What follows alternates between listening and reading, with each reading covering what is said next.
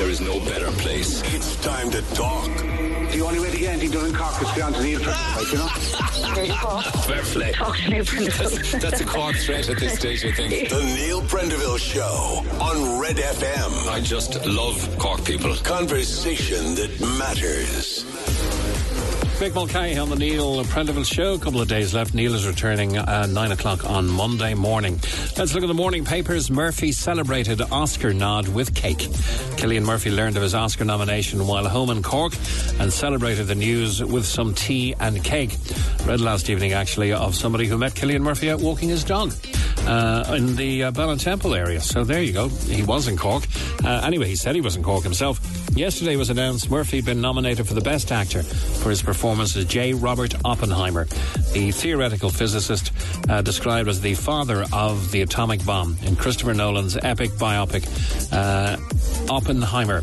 Nominated alongside Bradley Cooper for Maestro, Colman Domingo for Rustin, Paul Giamatti, what an actor, for The Holdovers, and Jeffrey Wright for American Fiction. I'd say he's got a very, very good chance. Well done to Cillian Murphy. Making the mirror as well. Uh, Cillian's op for an Oscar. At last, Cillian Murphy's former teacher said the actor deserved an Oscar years ago after he was nominated for his first Academy Award. The star got the Best Actor nod for his portrayal of J. Robert Oppenheimer, the Jewish scientist who developed the atomic bomb during World War II. And um, Cillian's English teacher William Wall said yesterday, We feel that he deserved an Oscar years ago. Uh, after the Golden Globes Best Actor win earlier this month, uh, he told um, a national radio station the last time I heard from him, he said it was mad over there, which I presume he meant America after the Golden Globes. Imagine what the after Oscar party is going to be like. And uh, also making the Irish Times today. We were just having a cup of tea. Then my mam brought out the cake. Uh, Patrick Freyne in a Q&A with uh, Cillian Murphy if you want to check out this morning's Irish Times. Ian Bailey is making many of the papers again today. Sophie suspect cremated, says the Irish Star. No one to mourn him. Uh, Bailey's lonely secret funeral. Uh, no mourners as the cremation kept secret. John Kieran's reporting in the Star. Ian Bailey was cremated at a private family ceremony in Cork yesterday with nobody in attendance. The body of the chief suspect in the Sophie Toscan de Plantier murder was released to his sister Kay Reynolds, his next of kin, yesterday morning. He was taken by a local undertaker. Uh, I believe it was an out of county. Uh, undertaker, like uh, open the correction on that, uh, just to maintain the secrecy, I imagine, for a private cremation service.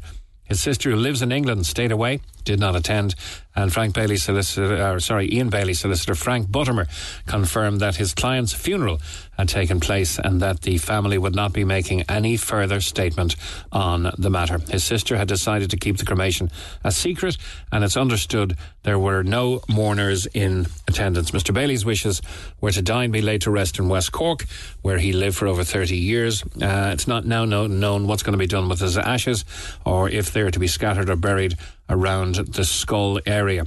And according to the Irish Daily Star today, it's understood the family decided not to bury him and put up a headstone in case it was desecrated. Uh, Varadkar, Sinn Féin adding to trauma of refugees. The uh, Mail's front page today. Uh, the Taoiseach says rival parties' shifting stance on Ukrainians is causing unnecessary anxiety. Craig Hughes, the political editor of the Mail, is reporting that the Taoiseach has accused Sinn Féin of adding to the trauma of Ukrainian refugees as the party continues to change its position on migration. Uh, senior Sinn Féin figures have recently indicated three different stances on whether Ukrainians should stay in the country uh, when the EU-wide temporary protection order expires in March 2025. Under that order, Ukrainians receive special refugee status, which automatically entitles them to work. They also get special rates of entitlement, such as social welfare and medical cards.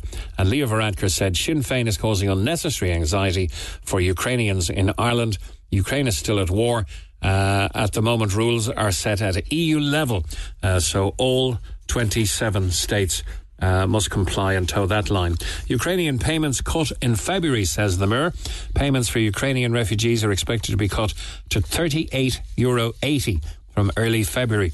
Uh, the Irish Mirror understands the Cabinet decided before Christmas it would change rules for newly arriving refugees. This will include cutting weekly welfare payments from 220 euro a week to 38.80. Uh, additional changes will limit the length of time a person can spend in state provided accommodation to 90 days. Social Protection Minister Heather Humphreys will discuss the legislation to reduce payments for newly arriving Ukrainian refugees at the Oireachtas Social Protection Committee today.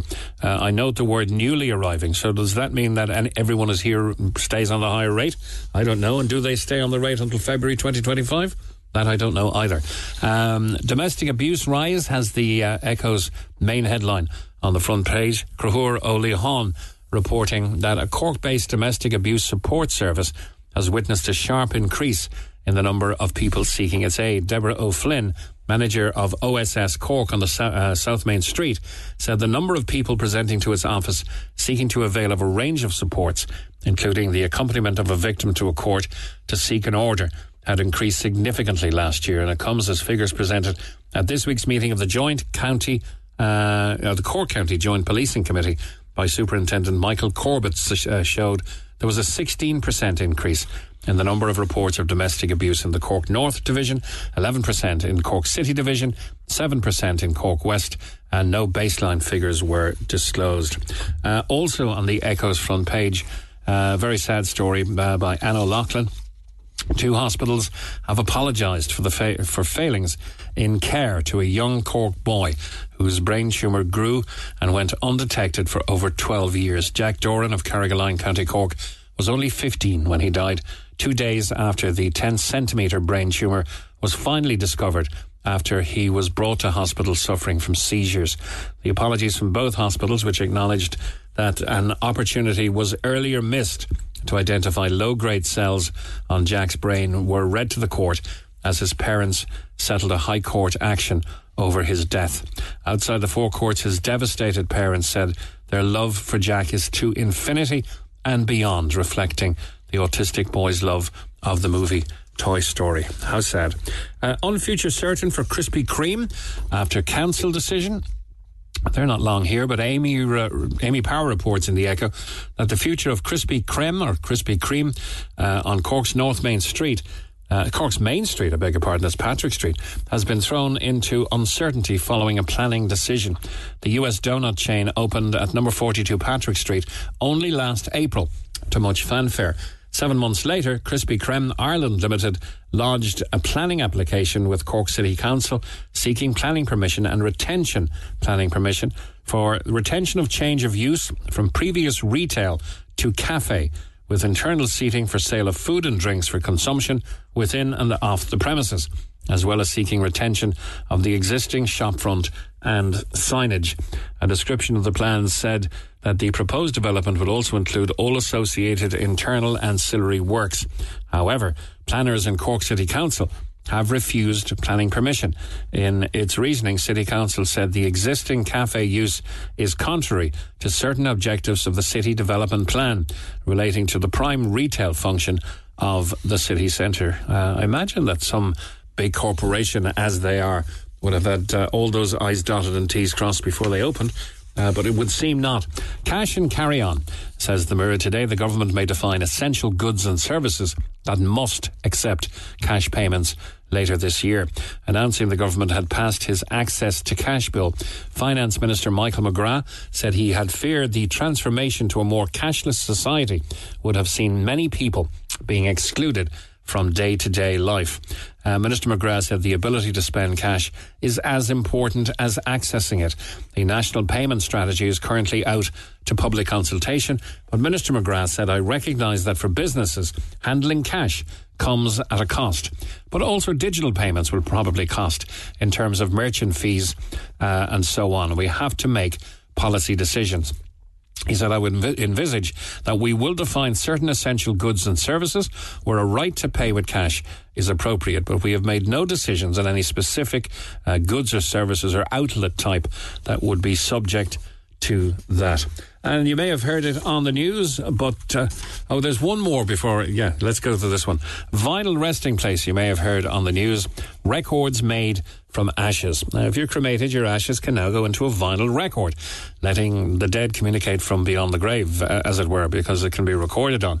Incinerated remains are pressed into a 7 or 12 inch disc, so the bereaved can take their loved ones for a spin on the turntable, or should that be urn table, says the Sun today. Audio recordings from the deceased can also be incorporated in a new deal offered by Wessex Vale Crematorium in Southampton. However, it's far from dead cheap, costing €1,742 Euro for a single record. I wonder what record you could press onto that if you didn't want your voice. Uh, the Sun have some suggestions. Um, Bruce Springsteen, I'm on fire. Great Balls of Fire. Jerry Lee Lewis, The Heat is on. Glenn Frey, Hot Stuff. Donna Summer, Relight My Fire. Take that. Ashes to Ashes. David Bowie. Don't Fear the Reaper by the Blue Oyster Cult, and You Spin Me Right Right Round by what band? Dead or Alive. Final story. Uh, a boffin, which is a scientist, said put salt in tea. Now, I might try this later, but uh, doesn't uh, appeal right now anyway. Warm milk also advised for your perfect brew. Now, we did cover tea in my last uh, venture onto the program, uh, and uh, as to the correct order in which to place uh, your ingredients, your hot water, your tea bag, uh, uh, your milk, your sugar, sugar, etc., into the tea. But chemist Dr. Michelle Francl said scientifically it helps to reduce its bitterness. Salt, this is. She's also urging drinkers to warm the milk up before putting it in the cup to reduce the risk of curdling. The tips are among the unusual ideas featured in her book, The Chemistry of Tea, published by the Royal Society of Chemistry. Um, this is, she's actually in, uh, in in America, but said I learned new things about what's in my cup and how to make the very best cup of tea. But a pinch of salt apparently is her key element. Warming up the milk would be number two. Let us know what you think of that. You can call us on 0818 with whatever's on your mind. Uh, 104 106 and 0868 104 106 by SMS text or by WhatsApp. 20 past 9 to our phone lines next. Call Neil now 0818 104 106. The Neil Prendeville Show on Red FM. Good morning from the Neil Prendeville Show at 9.24 a.m. Now, we gave a bit of time last week and a lot of time this week to the Mayfield area, Ennismore, uh, change of use for the old Dominican Centre, etc. And I think it's kind of time we brought it to a natural end and drew a line under it. However, we are also tracking uh, speculative um, reports that uh, there is interest in other buildings. And now I hasten to add this is not in the Mayfield area. Uh, but elsewhere in the Greater Cork area, which we will uh, keep an eye on. Uh, one in the Ballincollig area, for example. Uh, we're keeping an eye on other things. But as regards uh, bringing a conclusion to Ennis Ennismore, I feel it's only fair. Uh, having just missed the the post yesterday, we had to go for news at 12 o'clock. Joe had just come out of his fact finding gathering, sent me a text, didn't, didn't even have time to read all of it, Joe, but happy to welcome you back to the air this morning to bring some clarity, finally, to what's going on or what isn't going on. Yeah, Mick, uh, at the outset, can thank you uh, in particular uh, for the fantastic coverage and the balanced coverage you've given this um, issue um, and, and, clarity, in fairness. Um, look, we spoke last Thursday on this, and there was a question going around last Thursday, and there was a question being asked of me as a local councillor. Uh, that there was a rumour out there there was between 80 and 100 unvetted males on their way to be accommodated in Ennismore. I went away and I asked that question of the management team, who would who I knew would have the answer, and I asked Cork City Council because they'd be in touch with the department and so on. And I was told in no uncertain terms that that was not the case. Um, there was no uh, evidence of that plan being put in place. So I went back and I went back to you with that information last yes. Thursday. And look, between last Thursday and today, uh, nothing has changed. Nobody has been accommodated in any shape or form in Ennismore, as we said, because there were no plans to do so at any point.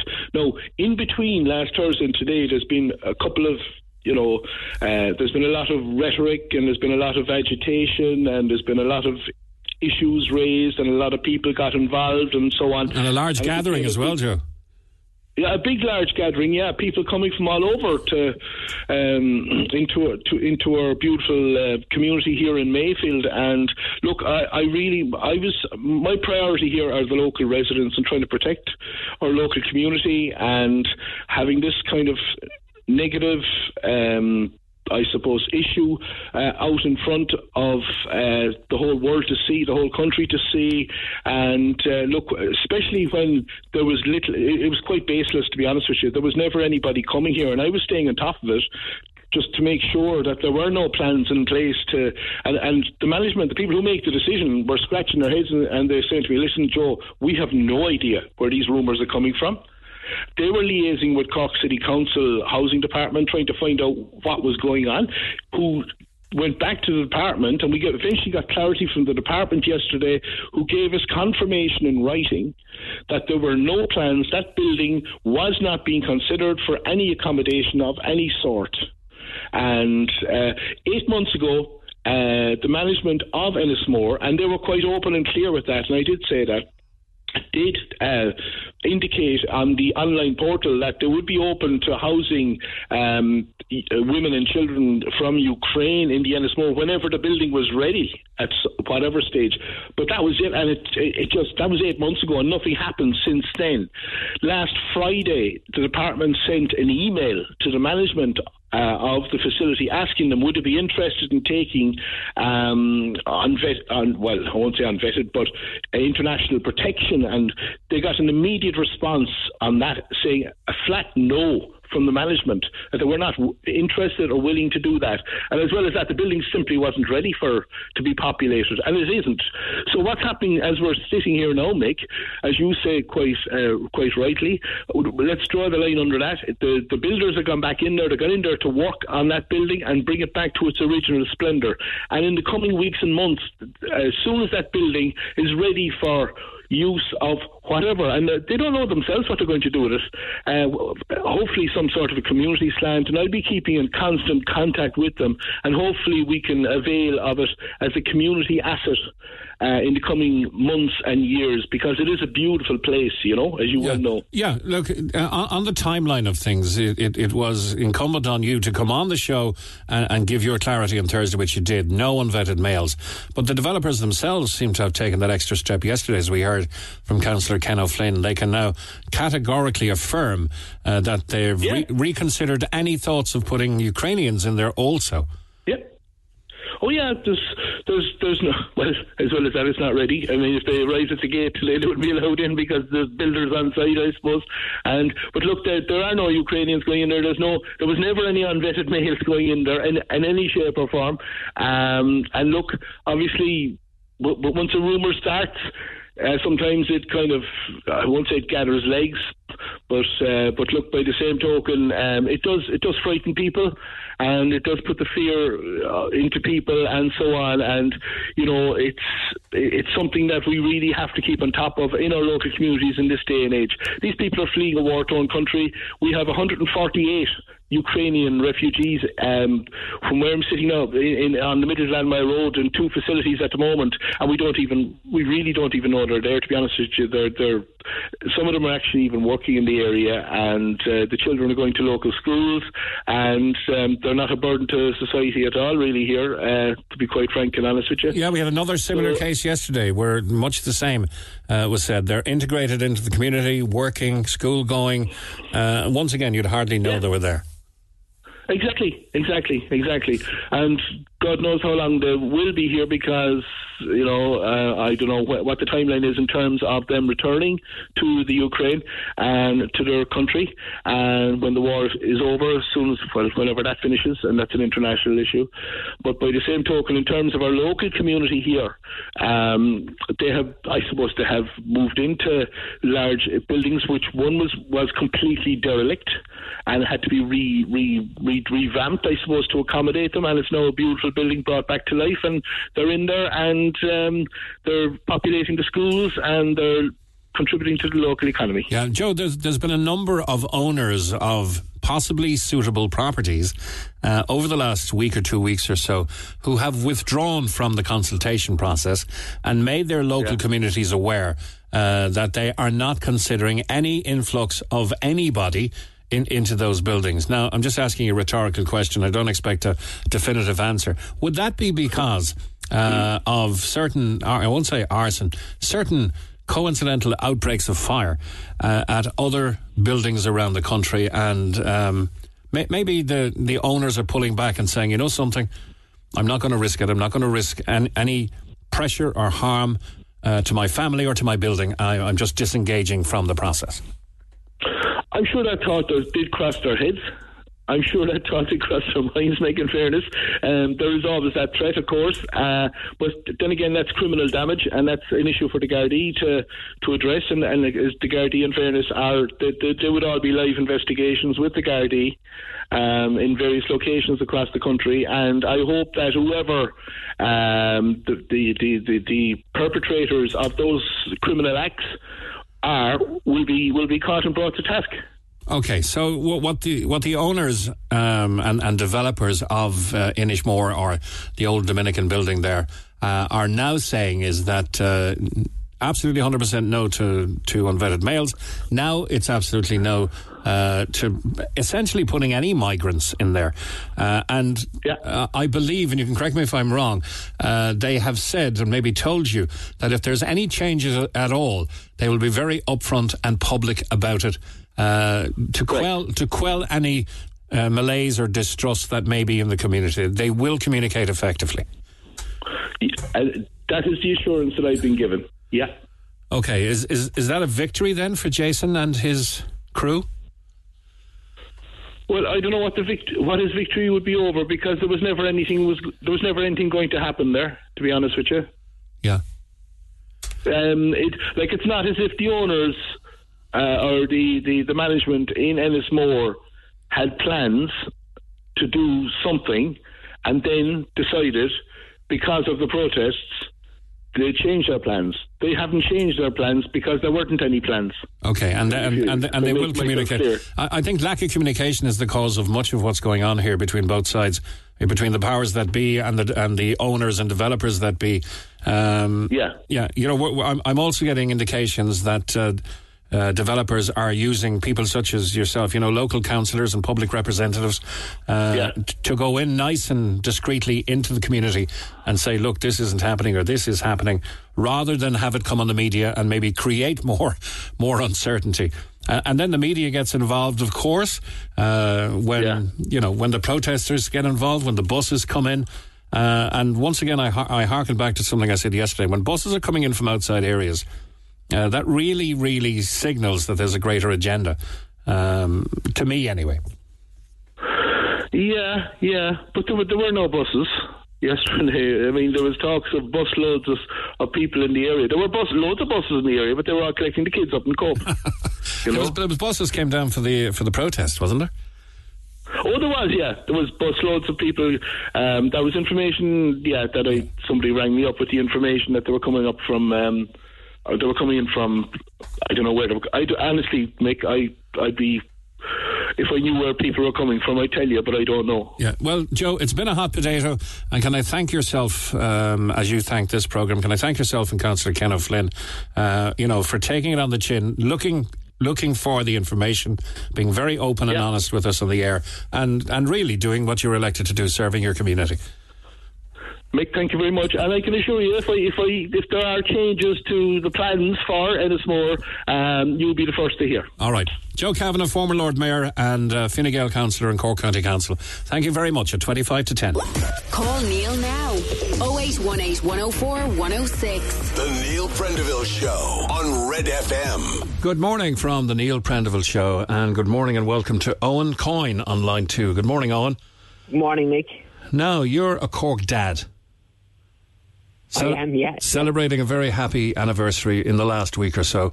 Happy 10th anniversary. Not such a happy occasion, though, uh, that led you to stop gambling 10 years ago. 10 years and one week ago now.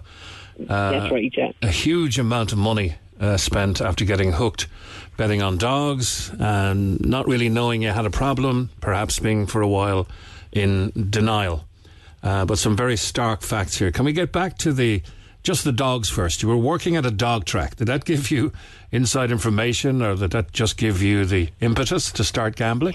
I suppose more the impetus and the uh, the information, uh, Mick. You know, it's just I suppose as um as a as a teen going to the local greyhound track and just being into it. I suppose you think back there, go back what twenty years now, and I suppose gambling wasn't really given the the status as an addiction as it is now. You know what I mean? So I never really saw it as being a massive problem. Um, so like, and it wasn't an, a, a big problem at the start. You know what I mean? It kind of crept into my life, I suppose, throughout my teens and maybe towards my as, I- as I headed towards my twenties when I left school and heading for college and then into the working world, you know, and the, the real world, I suppose. Uh, that's kind of when it when it kind of um, I suppose just kind of I suppose it, it, it was it was dictating too much of my life. Yeah, but Uh, you, you we're, know- we're talking about uh, maybe the the dawn or the birth of smartphones, but not essentially the very handy gambling apps. They weren't really developed at that stage, were they? No, not not at, not at the start. No, not not back twenty years ago. I think towards the end of my gambling, um, back around 2012, 2013. And even even you could still bet online through a, through a laptop or a PC back in say 2008, 9 and 10 where, where I would have been gambling a, bit, a good bit. Um, so like it, it was mainly in the shops, but I, I do remember distinctly going back 2013, around the summer 2013, I was betting an awful lot more. I was living in the UK at the time. I was betting an awful lot more online, and I just felt as though uh, it was an unmanageable amount of time, you know, that I was spending uh, either either gambling or else thinking about gambling or Yeah. thinking about how I was going to gamble or whatever it was. It just it just became very consuming. Yeah, I, I'm interested in how it did become that consuming because uh, obviously there are certain factors in play. You were moving between divorced parents' homes. That means they probably didn't know uh, the truth about your addiction. You were able to hide it a bit better. Kicking off by spending all of your weekly wage at the Greyhound track, probably your own business. But then you started to realise when betting on horses and football at college that you were spending more time at the bookies than you were at lectures.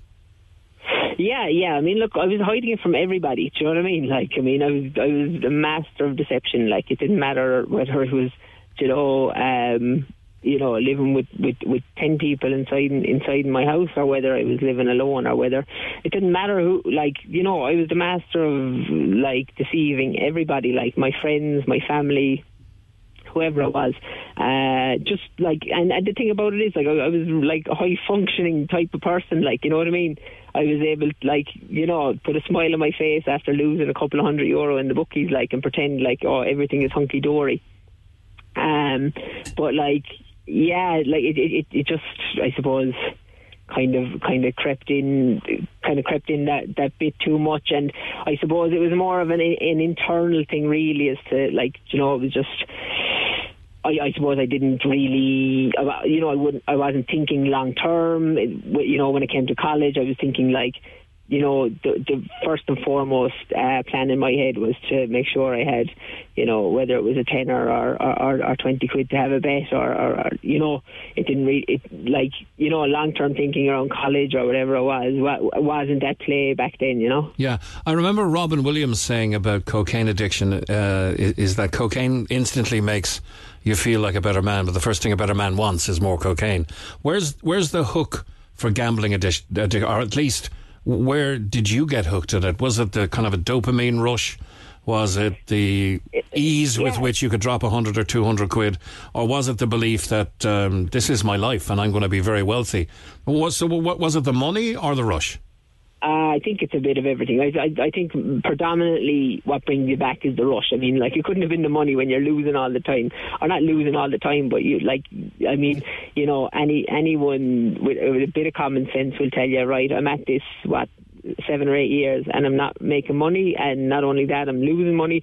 So like like predominantly for every gambler it is the rush like you know that that, that you're that you're looking to get. And it doesn't matter like how much money. I saw like there was I did an article there recently and it and it's it over it I, I think they they put it that I had lost like an, an astronomical amount of money. That was like I think that was incorrect anyway Okay, but uh, let, us get back to the But like, it, it's definitely, it's definitely the dopamine hit, and Yeah. like as you mentioned there, what Robin Williams said about cocaine, it's the exact same thing.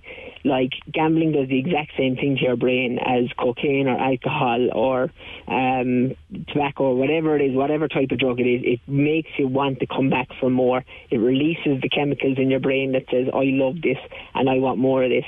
And uh, I think that's kind of what what it was, and, and that's what kept me going, and it's what keeps so many people going now. And like you mentioned, online, like online has amplified tenfold, like in the last ten years, probably a hundredfold in the last ten years, and like that's that's I suppose why I kind of talk about gambling is because I see the harm that it does to so many people, and by sharing my story um, very openly, a lot of people would confide in me as to you know their own struggles, and it's just it's uh, it's in in the ten years that I've spoken out about like uh, that I've stopped gambling, um, you know, it's just the amount of people that are that are hooked into gambling or uh, the amount of people in trouble due to gambling is just it, it, it's risen so much. Okay, let's look at the human impact before we look at uh, why you're now uh, an advocate for not an advocate for gambling, but an advocate for helping people overcome gambling. The the human impact here, though. Uh, and especially as an, uh, an addict, there's going to be collateral damage. I don't mean that as a pun. You actually lost the collateral uh, of the deposit of your house for you and your girlfriend Jen. Yeah, so it was a rental deposit, like um, when we when we were when we were moving house in London. You know what I mean? And and uh, um, like I just gambled away my share of what we had saved. Um, you know, and like it was that was the realization. That, I, I thought it was fifty grand because it says No. it says here you, you lost your entire house deposit. No, no, it wasn't. But like that is the reality for some people. Uh, It was it was it was it was about a thousand euro. Um, it was a rental deposit. But like back then, it might as well have been 10, 20 or thirty Yeah. or a hundred grand because that that was all the money I had at the time. Do you know what I mean? So it's all relative.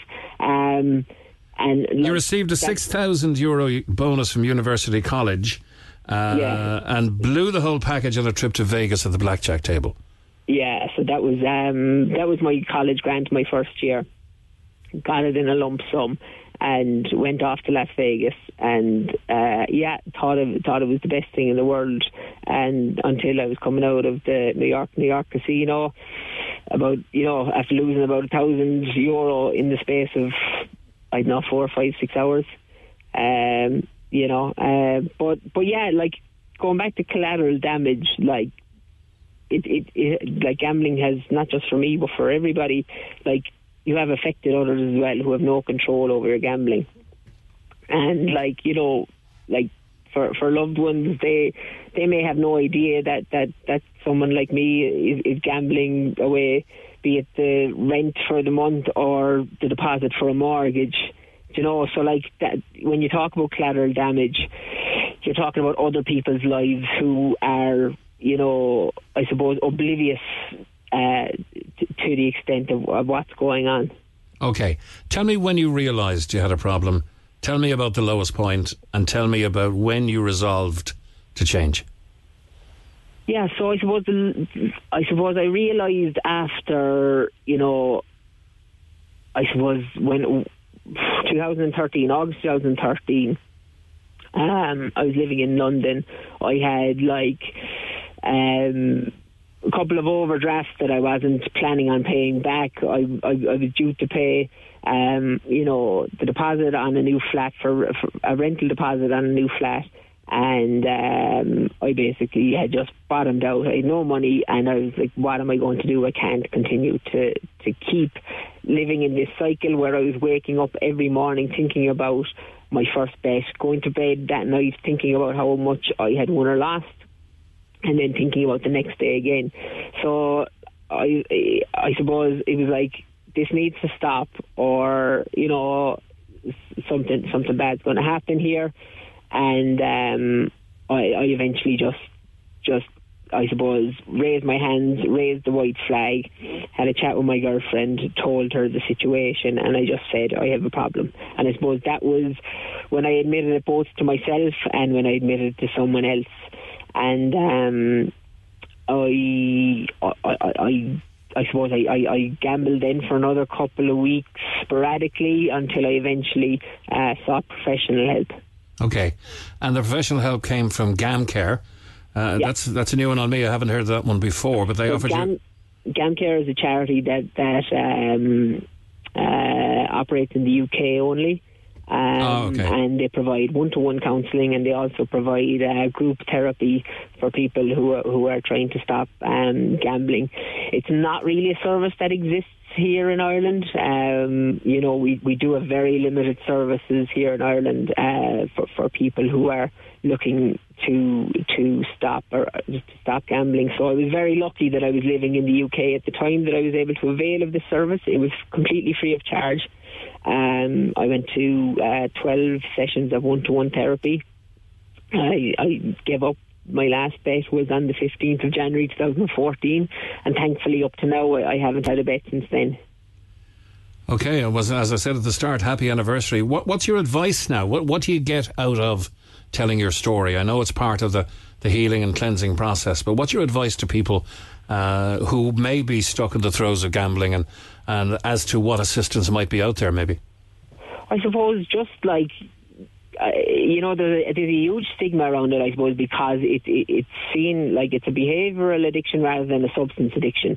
So, like, people do feel very stigmatized and say, like, why can't I stop gambling? Like, it's not as if I'm putting, you know, cocaine up my nose or I'm drinking alcohol until I fall down, you know. So like that that that stigmatizes it for people because you know sometimes the um the, the kickback that you get is like why can't you just stop? And like it's not as simple as that. It's it, it's you know it's it's a like it's a real addiction, and for people who are looking to stop, they just need to just like as I said, hold the hands up and say I have a problem here speak to someone that you feel you can confide in, someone that's not that's going to be maybe non-judgmental, and on top of that, like seek professional advice.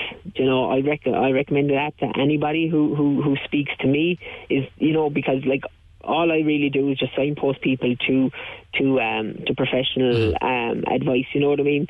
Because like that's where you're going to you know get into the to the nooks and crannies of, of, of why you're gambling and, and all of that and all of that kind of stuff. You know. Well, it's very big heart of you, of you to come on because you don't have a book to sell, as they say. Uh, you're just coming on Not as yet a, anyway, Mick, not yet. not yet uh, as, as an advocate for seeking help. Your uh, uh, long-standing partner Jen stood by you through the difficult times. Yeah, you know, yeah, she's been great. Yeah, yeah, you know, and I think like the secretive nature of gambling is that I suppose, um, you know, it, it can be hard for, for loved ones to, to, to trust. But I suppose Jenny didn't really have, have a huge like knowledge of, of the amount I was gam- the amount of time I was spending gambling. That's mainly down to I suppose the secretive nature of it, and that's that's. Um, you see, that's quite common for people who who are um, who are stuck in this addiction. You know. And like those who may be addicted to alcohol, would would you think or would you know that you are one episode away from falling? Well, I don't want to go back there anyway, Mick. You know what I mean? I don't want to contemplate the fact of having another base. Um, I don't like. I, I, you know, I'm not. I'm not. You know, it's not. It's not a situation I want to put myself in. Um, I probably have the tools to to cope with, with something like that, and that's down to, I suppose, uh, working through, you know, my gambling through therapy over the last ten years. Um, it's due to, I suppose, the family support network that I've set up, and, and I suppose down to the fact that I'm so open and honest about um, about it.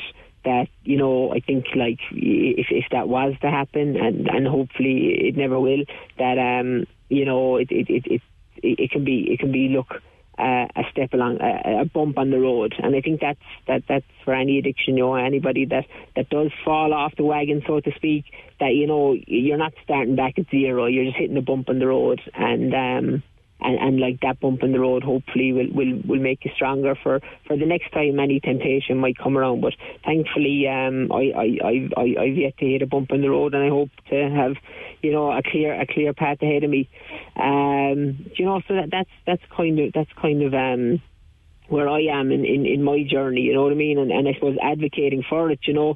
I do, I, I advocate for people to come out and speak out about it as well, but, you know, I do advocate as well for tougher legislation around gambling and, you know, tougher uh, restrictions around how gambling companies operate. I believe they behave recklessly at times, um, you know, and I'm not just saying that anecdotally, it's, it's, it's, it's something that is it has been highlighted, you know, both here in the UK and in the UK over the last ten or so years. Like you know, so um, I think that's something that our legislators really need to to, to prioritise. You know, it can't be sole responsibility on on on the person who's consuming the product. There has to be some responsibility taken by the operators and also by our legislators. All right, well said, Owen Coyne. Thank you very much for coming on the Neil Prendeville show this morning. Thanks, Nick. Thanks. Cheers. And if you're affected by any of that conversation and you would like to seek some personal professional help, uh, Gamblers Anonymous, though based in Dublin, do have uh, a Cork contact number. It's a mobile number 087 285 9552. 087 285 552. The Neil Prendeville Show on Red FM. Conversation that matters. Two and a half minutes to 10 o'clock. The immigration issue continues to generate many hundreds of texts to the programme, and yours are welcome on 086 8104 106. If the Ukrainians were in such danger, why were they going back for Christmas paid for by the Irish? Uh, a lot of them are working, paid for themselves, I suppose. Hi, Mick. I'm listening into the show, and it's great to be able to have a debate on the matter of immigration without being immediately shut down for a change. From listening and watching the majority of the protests around the country over the last 12 months or more, people have many concerns. You hear of so many NGOs, that's non-governmental organisations, and government themselves, TDs, saying that the country isn't full. If that's the case, why are the countless hotels, B&Bs and hostels closed to accommodate these people? Furthermore, regarding the modular homes in Mahon, why is it that these people were housed in own door accommodation in less than 18 months when there are Irish people waiting 10 to 15 years on housing lists? I do think Ireland is a welcoming country and that we are a generous people. If the government hadn't abandoned the Irish people and its services, uh, the sentiment may be a little different. I would like to remain anonymous. Thank you. Uh, hi, Mick. That uh, chap from Mahon, I'm not sure if his name was James, I think, uh, stated on air that certain people have no business at another protest outside their area. Should he have a say as to what's happening in Mayfield then? Mick, we have 14,000 homeless in Ireland and 4,000 of them are kids. Why should we house others when we can't house our own? This thing of fleeing war is bull, and you know it. Thousands went uh, home for the first week of December and came back on the 5th of January. Where was the war then? Algeria, Morocco, the UK, and Georgia have no wars either. Uh, my brother's been placed on a housing list for the past 15 years, says another texter. He had a workplace accident while being self employed 13 years ago, which put him out of work. He's been living in a one uh, room bedsit ever since. If the owner dies or sells, my brother is homeless. Uh, now the keys for 11 social homes were given out recently. Only one was Irish. There are plenty of hotels in Ukraine with empty rooms. Why doesn't the government rent those out for the Ukrainians? How do the Spanish have plenty of rooms for tourists while we're booked solid? Um, Mick, you said there were 17 uh, 17,000 Ukrainians working in Ireland at the moment. What are the other 100,000 Ukrainians doing? Uh, and just to uh, clarify that, uh, a note from the production team that so far 102,339 Ukrainian citizens have been granted temporary protection in Ireland. Many are women, of course. Many are not working. Many are children going to school. It's 10 o'clock now. The Neil Prendeville Show on Red FM. Conversation that matters. Okay, and before we get back to the business of today, I want to wish uh, a very, very happy birthday to Pat Dunn from Glanmire. Very happy 60th birthday today, Pat, from all of your family who love you very much. Uh, and this request is coming in especially from your niece, Lily Sue. Uh, good friend of Neil's, actually, and Neil and all the team uh, at Red FM, uh, he says himself, have been very good to him. So thanks for that, Pat, uh, down throughout the years. Happy birthday, Pat. The big 6 0, uh, a big roundy one, and all of your friends and family and all of us here on the Neil Prendeville Show want to wish you all the best. Happy birthday, Pat. Now then, back to the business of the programme and to Tony O'Reilly. Um, Uh, sorry, he's just getting parked up. Uh, we had a last minute venue change for Tony. Uh, just wait for him to come on the line. Read a couple of texts while I'm waiting. Uh, hi, Mick. My name is Shannon. I think it's very unfair what's going on in this country. I'm an Irish mother with three kids, aged four, three, and one. They've been living in homeless accommodation in the Commons Hotel for the last four months. Uh, but they uh, come into our country and are given everything. They're housed, and I can't even get a house for my kids. I've been on the housing list for four and a half years. I haven't even had an offer. Uh, why are the Ukrainians allowed to travel back to the Ukraine whenever it suits them? Also, apparently, there are now 130 Syrians being bussed into Red Barn on top of the hundreds of Ukrainians. I give up uh, said Kira. Kira. Uh, we've had a few messages on that actually on the Syrians in Red Barn, and a few messages of concern about the uh, old Gaelscoil, the former Gaelscoil building uh, in Coolroe in Ballincollig. But uh, one guarantee is we'll stay across all of the developments because we're well knitted in the community and we get these texts in and when we go exploring we often uh, uncover stories as well but we're always happy to keep everybody who listens to the Neil Prendeville show up to date now uh, on the line, on line one, is Tony O'Reilly. Good morning, Tony.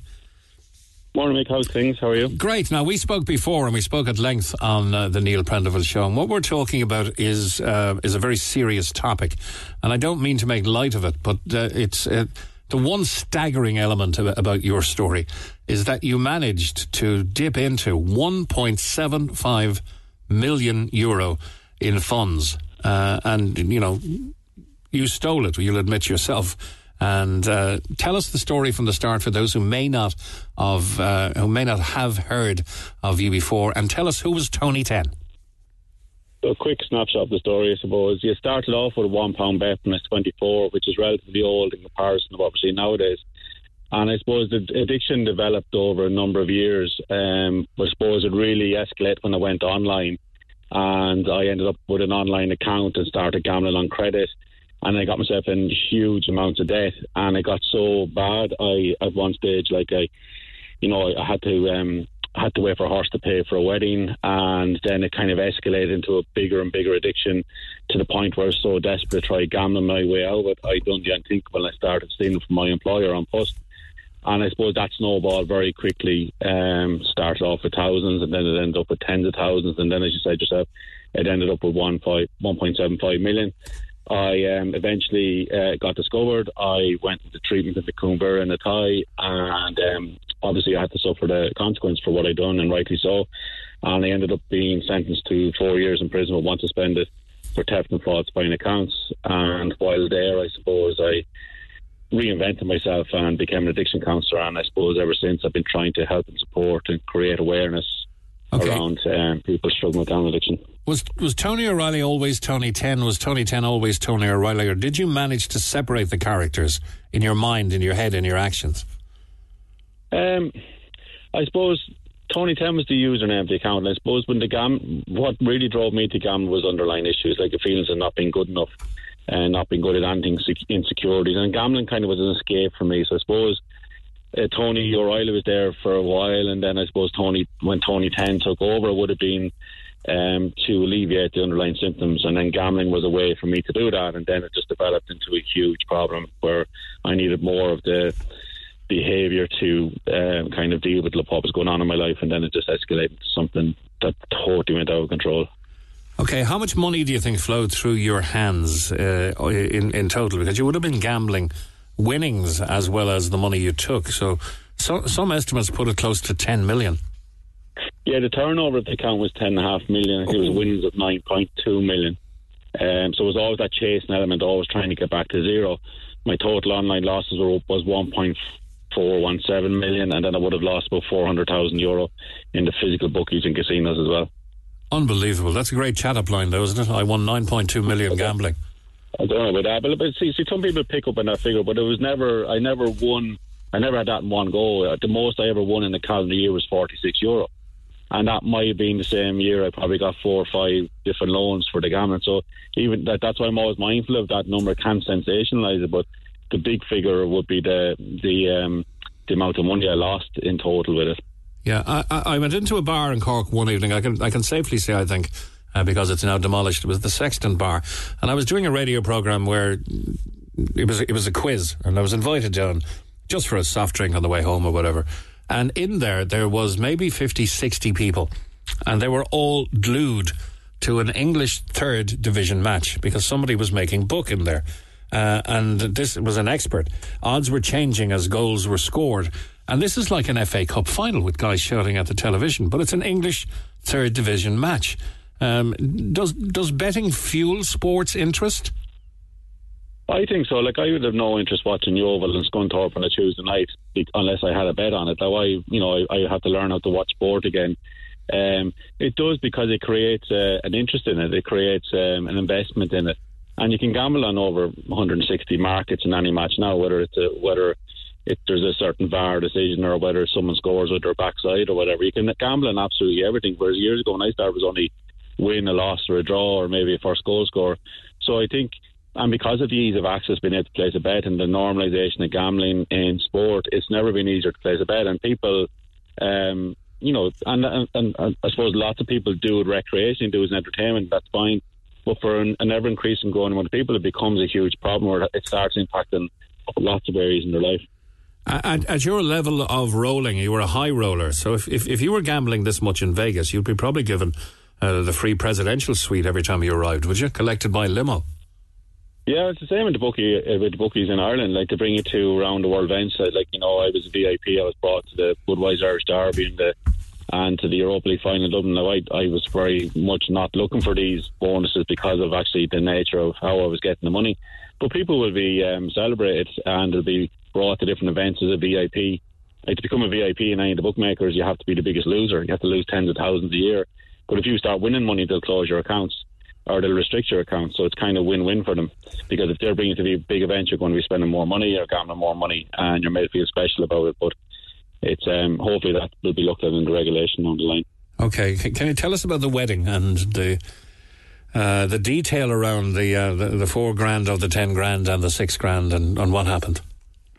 Well, basically, I suppose I, I got in so much debt. I, I needed a, horse race to win to pay for the wedding because I got in so much debt. And I, when even when I was over there, I gambled while I was over there and lost the money I had saved.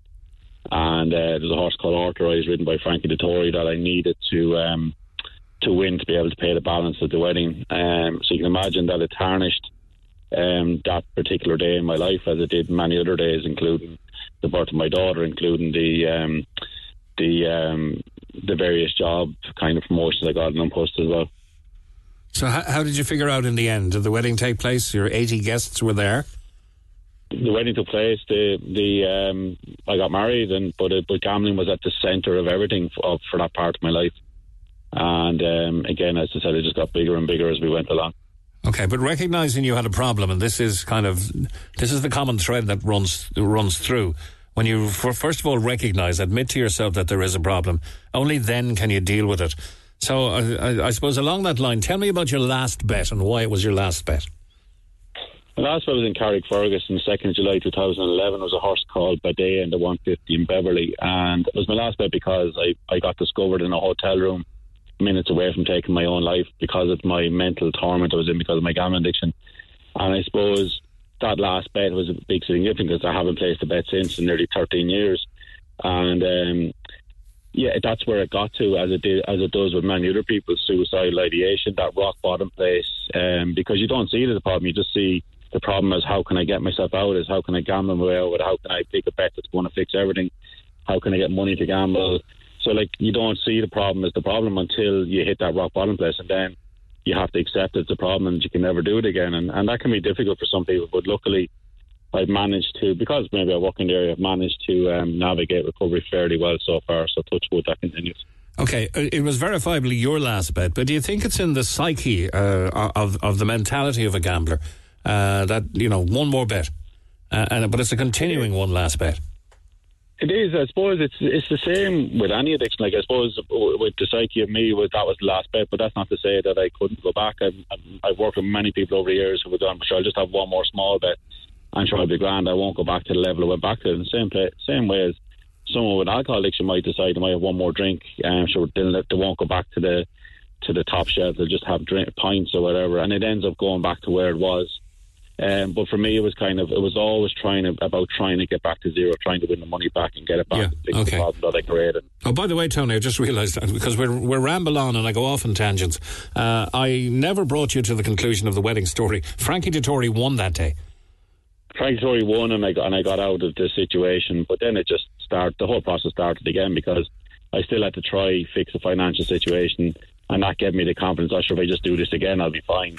So you you have this kind of um, gambler's fallacy or cognitive distortion that you know the next bet you'll, you'll win again, and then you'll win again and fix all your financial situations. But you only end up creating more and more in the long term because even if I had got back to zero, I would have started the whole process again. Okay, you were sentenced to four years, Tony, for stealing 1.75 million. Was that from An Post? Yeah. It, it leads me to this question Do most gamblers who take money consider it borrowing, not stealing? In that moment you'll rationalise anything. Same as many people will rationalise their decisions in various situations, whether it's whether it's getting into a car after a few drinks and saying, "I should only I'm only a mile up the road, I'll just get into the car."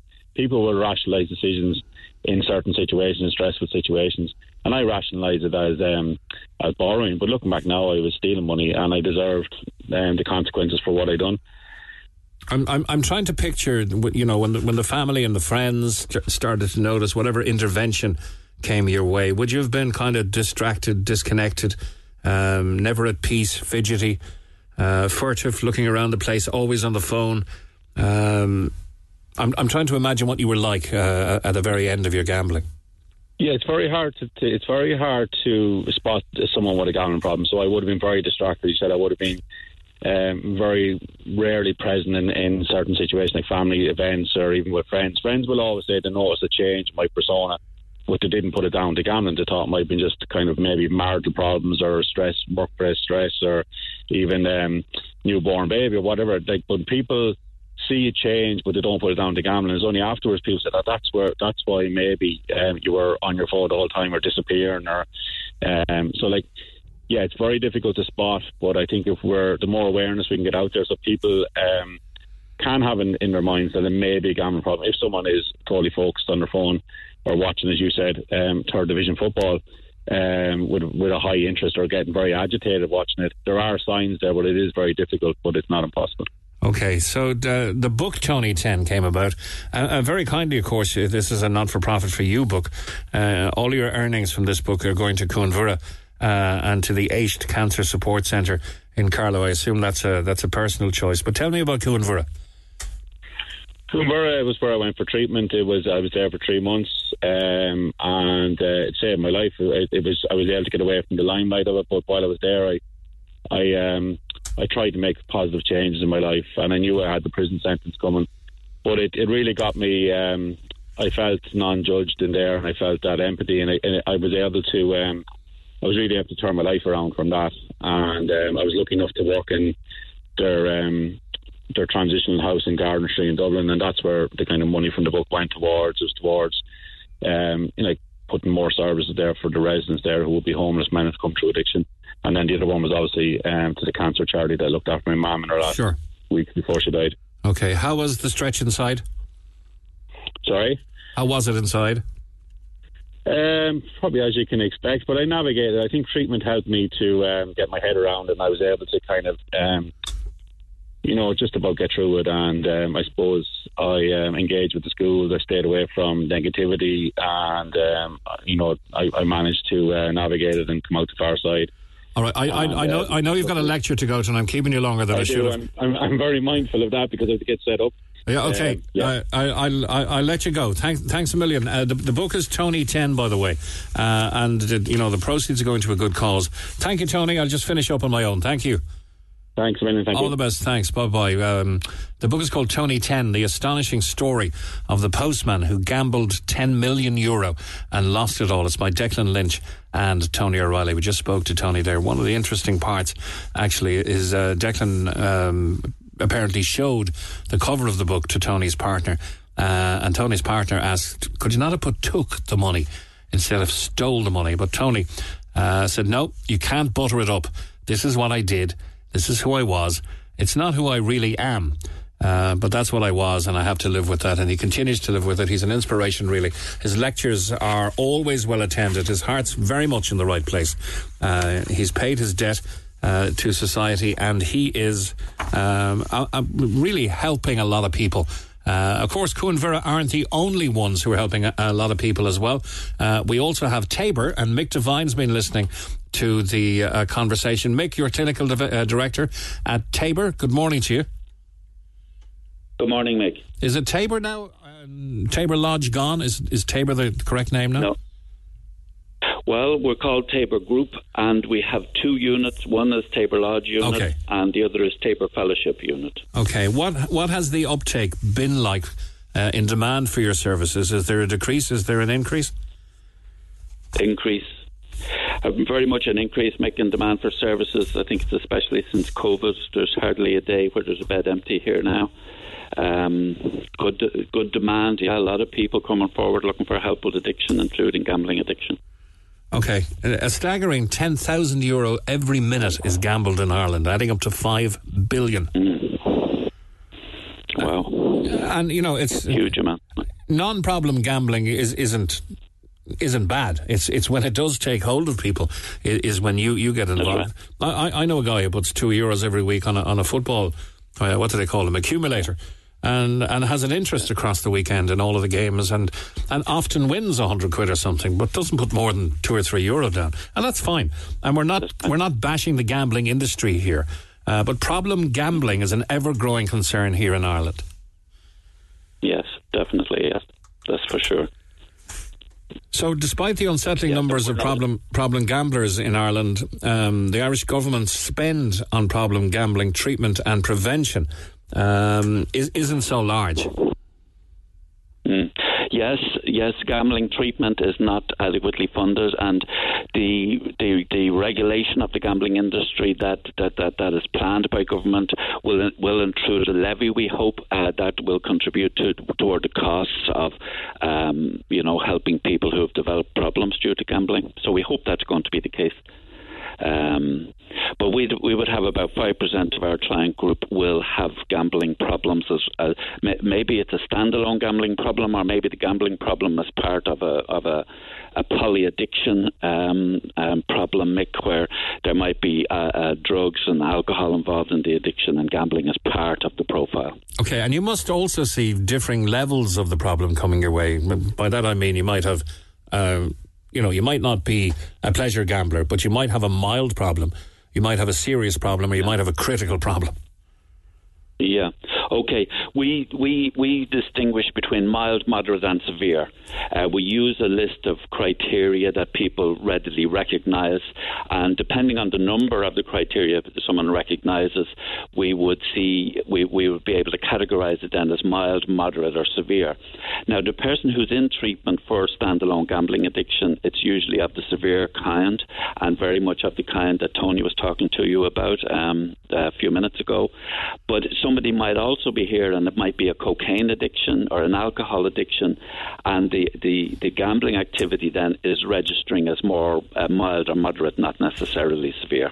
Um, and then part of being in treatment is extending the person's awareness to see how the addiction might be active um, more active than they than they thought, and the education about addiction is a key contribution that we make towards someone managing their addiction, so that people really get wise to how the addiction is active in their life and what they might be doing that is actually facilitating the addiction to continue, and we'd like them to stop facilitating the addiction to continue and start uh, behaving in such a way that facilitates the recovery or the rehabilitation. Okay, some people have gambling problems, and some people uh, are suffering from problem gambling, and there is a difference uh, between the two. Uh, you know, gambling problems can cause lack of cash flow or whatever.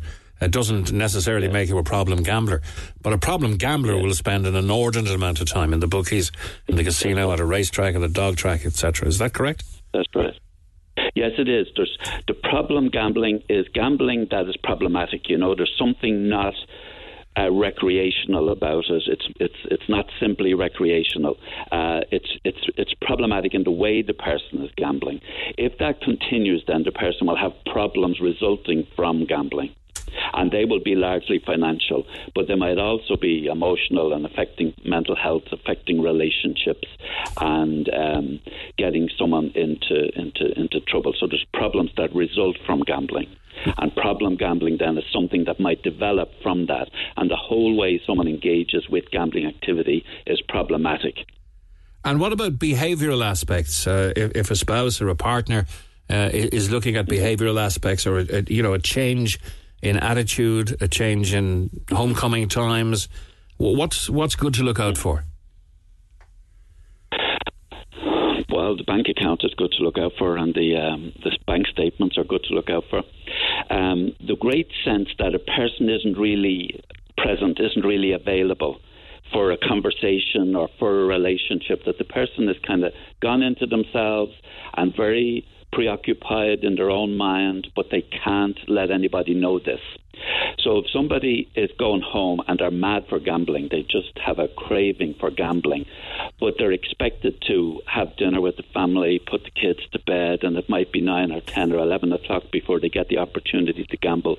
That person, from when they come home until eleven o'clock, if you have the time in the busy family life to tune into how that person is, you'll realize they're a bit distracted, they're not really there, they're not really fully engaged with the conversation and um, they they're just waiting for the opportunity to indulge themselves in the gambling activity, if that makes sense. Yeah. So we so- would often remark, we, we would often remark as someone goes through treatment here for gambling addiction, that the person seems to be doing well, everything seems to be going according to plan, uh, they're happy with everything about treatment. And then we start wondering, do we really know this person at all? Is this person really being real with us? And I think there is something about the gambling addict that they really get very good at putting out a, a, a kind of a false exterior or, or wearing a mask. And you know the term the poker face, you know, and it's very important that you're not giving away how you really are. And I think a gambler kind of assumes that kind of a, a character trait. So it can be difficult for someone to know there is a gambling problem. There's no obvious clues that, that there is a gambling problem. The bank statement will tell it to you, or somebody on their phone or on a one of the home devices that allow access to gambling, and that somebody is doing that in an in an, in an excessive way.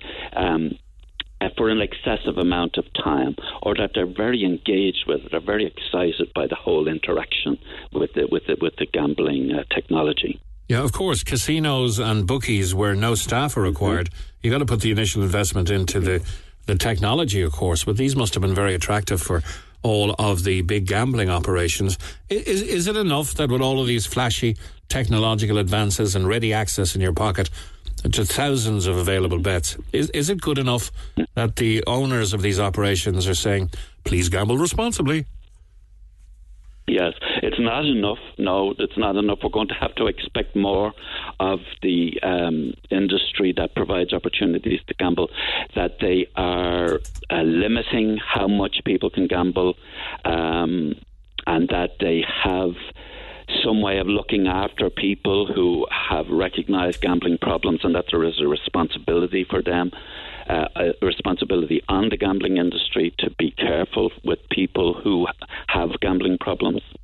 Okay. I don't know how that's going to materialize or how that's going to work in practice, but I think there will have to be regulation on the gambling industry to to protect uh, people with, with, with gambling problems who could be losing a, a extraordinary amounts of money.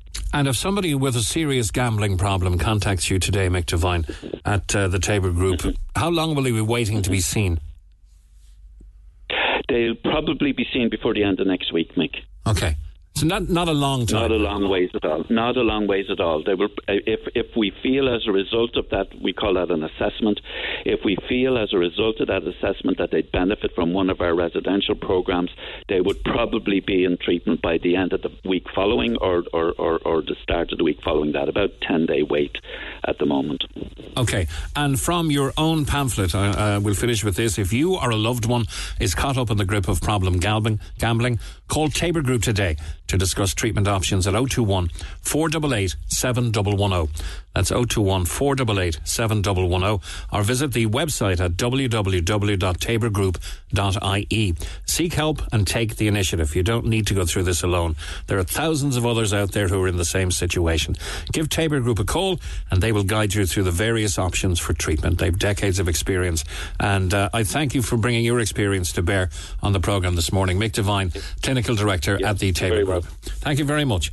Once again, it's 021 488 7110 or taborgroup.ie. Uh, you can also um, log on to gamblersanonymous.ie gamblersanonymous.ie or if uh, the program has affected you and you want to have uh, maybe a chat about it uh, be, before you consider gamblersanonymous.ie or the Tabor Group, then the Samaritans are always available on 116 123. 116 123. When Cork talks, Cork people blow my mind. They talk to Neil Prendeville. on Red FM. The time now is uh, coming up on 25 minutes to 11 o'clock. Uh, just get through a few texts before we take the commercial break. Uh, on Ian Bailey, Mick, after all these years, Ian Bailey was cremated under the radar. RTE didn't even mention it. Why was it so quiet? I wonder if his number one fan that was on your show knew about it, or did he maybe go uh, to the cremation? Not sure who you're talking about there, but that came in from Anne. Uh, it was kept quiet because it was kept quiet uh, at the wishes of uh, Ian Bailey's brother. Uh, I'm sure it was uh, released last night in time for the morning papers, but maybe not in time for RTE. I don't know. Just heard about it myself this morning. On the Ukrainian situation, our government continues to refer to Ireland's obligations under EEC law with regard to refugees. But Ireland continues to pay refugees up to seven times more money than what's been paid around other EEC countries. There is a great unease in Youghal as the government is slipping in 130 asylum seekers into the Ukrainian hotel stroke apartments in Red Barn and Youghal. Youghal Local Radio had to do a special programme with Mary Linehan Foley, James O'Connor and David Stanton and it was confirmed. Youghal is their new dumping ground. Also, all Ukrainians here before the new law passed will stay on full benefits, uh, says Kira. I was wondering that. All Ukrainians here before the new laws passed will stay on full benefits, 220 a week rather than the 3880 or so that's been mooted. Uh, and a note from our production team there are 118 people going into Red Barn, either couples with children or mothers with children. Uh, that's per uh, David Stanton. Uh, on Cry 104 FM drive time with Declan Matthews. So thank you guys. 118 people going into Red Barn, either couples with children or mothers with children. Now, the texter says you can be sure the reason is that the owners are afraid of an arson attack. I did uh, bring that up with Joe Kavanagh. Uh, and who is planning on using bunk beds? OAPs? I don't think so. Uh, one more. These protesters aren't even from here. Isn't it strange how the Open Borders Brigade, who are happy to welcome unlimited numbers from all over the world, seem to have an issue with Irish men and women legally exercising their constitutional right to peacefully protest in their own country? The Neil Prendeville Show on Red FM. Good morning. It's 20 minutes to 11, and unless you were on the moon yesterday, you probably will know that Cork got some good news in the Oscars nomination announcements. For performance by an actor in a leading role. Mm-hmm. Bradley Cooper in Maestro. Colman Domingo in Rustin. Paul Giamatti in The Holdovers. Cillian Murphy in Oppenheimer. And Jeffrey Wright in American Fiction. And David Barry is the principal of Presentation Brothers College. Thank you for holding, David, and good morning to you. Uh, good morning, Mick. How are you? I'm good. Now, Cillian spent six years with you guys in Pres, did his leaving cert in 1995. Tell me a little about uh, interactions there and memories on the ground of him. I suppose uh, first and foremost, uh, the school would just want to wish Cillian and his family um, great congratulations on his wonderful achievement on his, uh, receiving the Oscar nomination yesterday. Yeah, as you said, Mick, um, he attended the school for six years and completed his leaving cert in 1995, and he went on to study law in UCC. Um, so, like uh, all pupils here, uh, he would have played a bit of rugby, maybe in the junior years, but um, in transition year, then um, his love of the arts sort of came to the fore. And that was probably due in some way to our TY coordinator at the time, Liz Kerwin, uh, who brought in another past pupil, Pat Kiernan, from the theatre group Corcadorca, and they set up a drama module. Now, uh, Cillian participated in this, and I suppose it might be from there that uh, he was noticed by Pat um, from Corcadorca. And um, Cillian was also involved in uh, bands in the school. He played with his brother Paddy and a number of other pupils, and they played uh, lunchtime gigs in the school. So, really, I'd say from transition year on, um, he sort of got the bug, I suppose, for the arts and performing. And um, he went on later uh, to do that uh, in college and on into his career. I suppose in school, um, he was a good student. Uh, the teachers um, that I've spoken to that um, taught him now, they're all retired and have left now, but they said that um, he was particularly talented English student and enjoyed um, poetry and plays.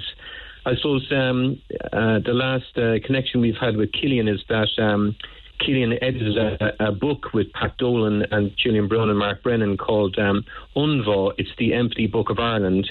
And um, it's really, I suppose, trying to bring empathy uh, into everyday life. And um, they presented each school with one of these books um, from Mercier Press. And Cillian's um, is the first, um, say, chapter in, in the book. So um, he's a patron of the UNESCO Child and Family Resource Centre in uh, University Galway. And so he's really uh, interested in um, the arts, performing, but also helping out uh, young children and families. So uh, he's always giving back, which is something that we're really, really proud of, you know.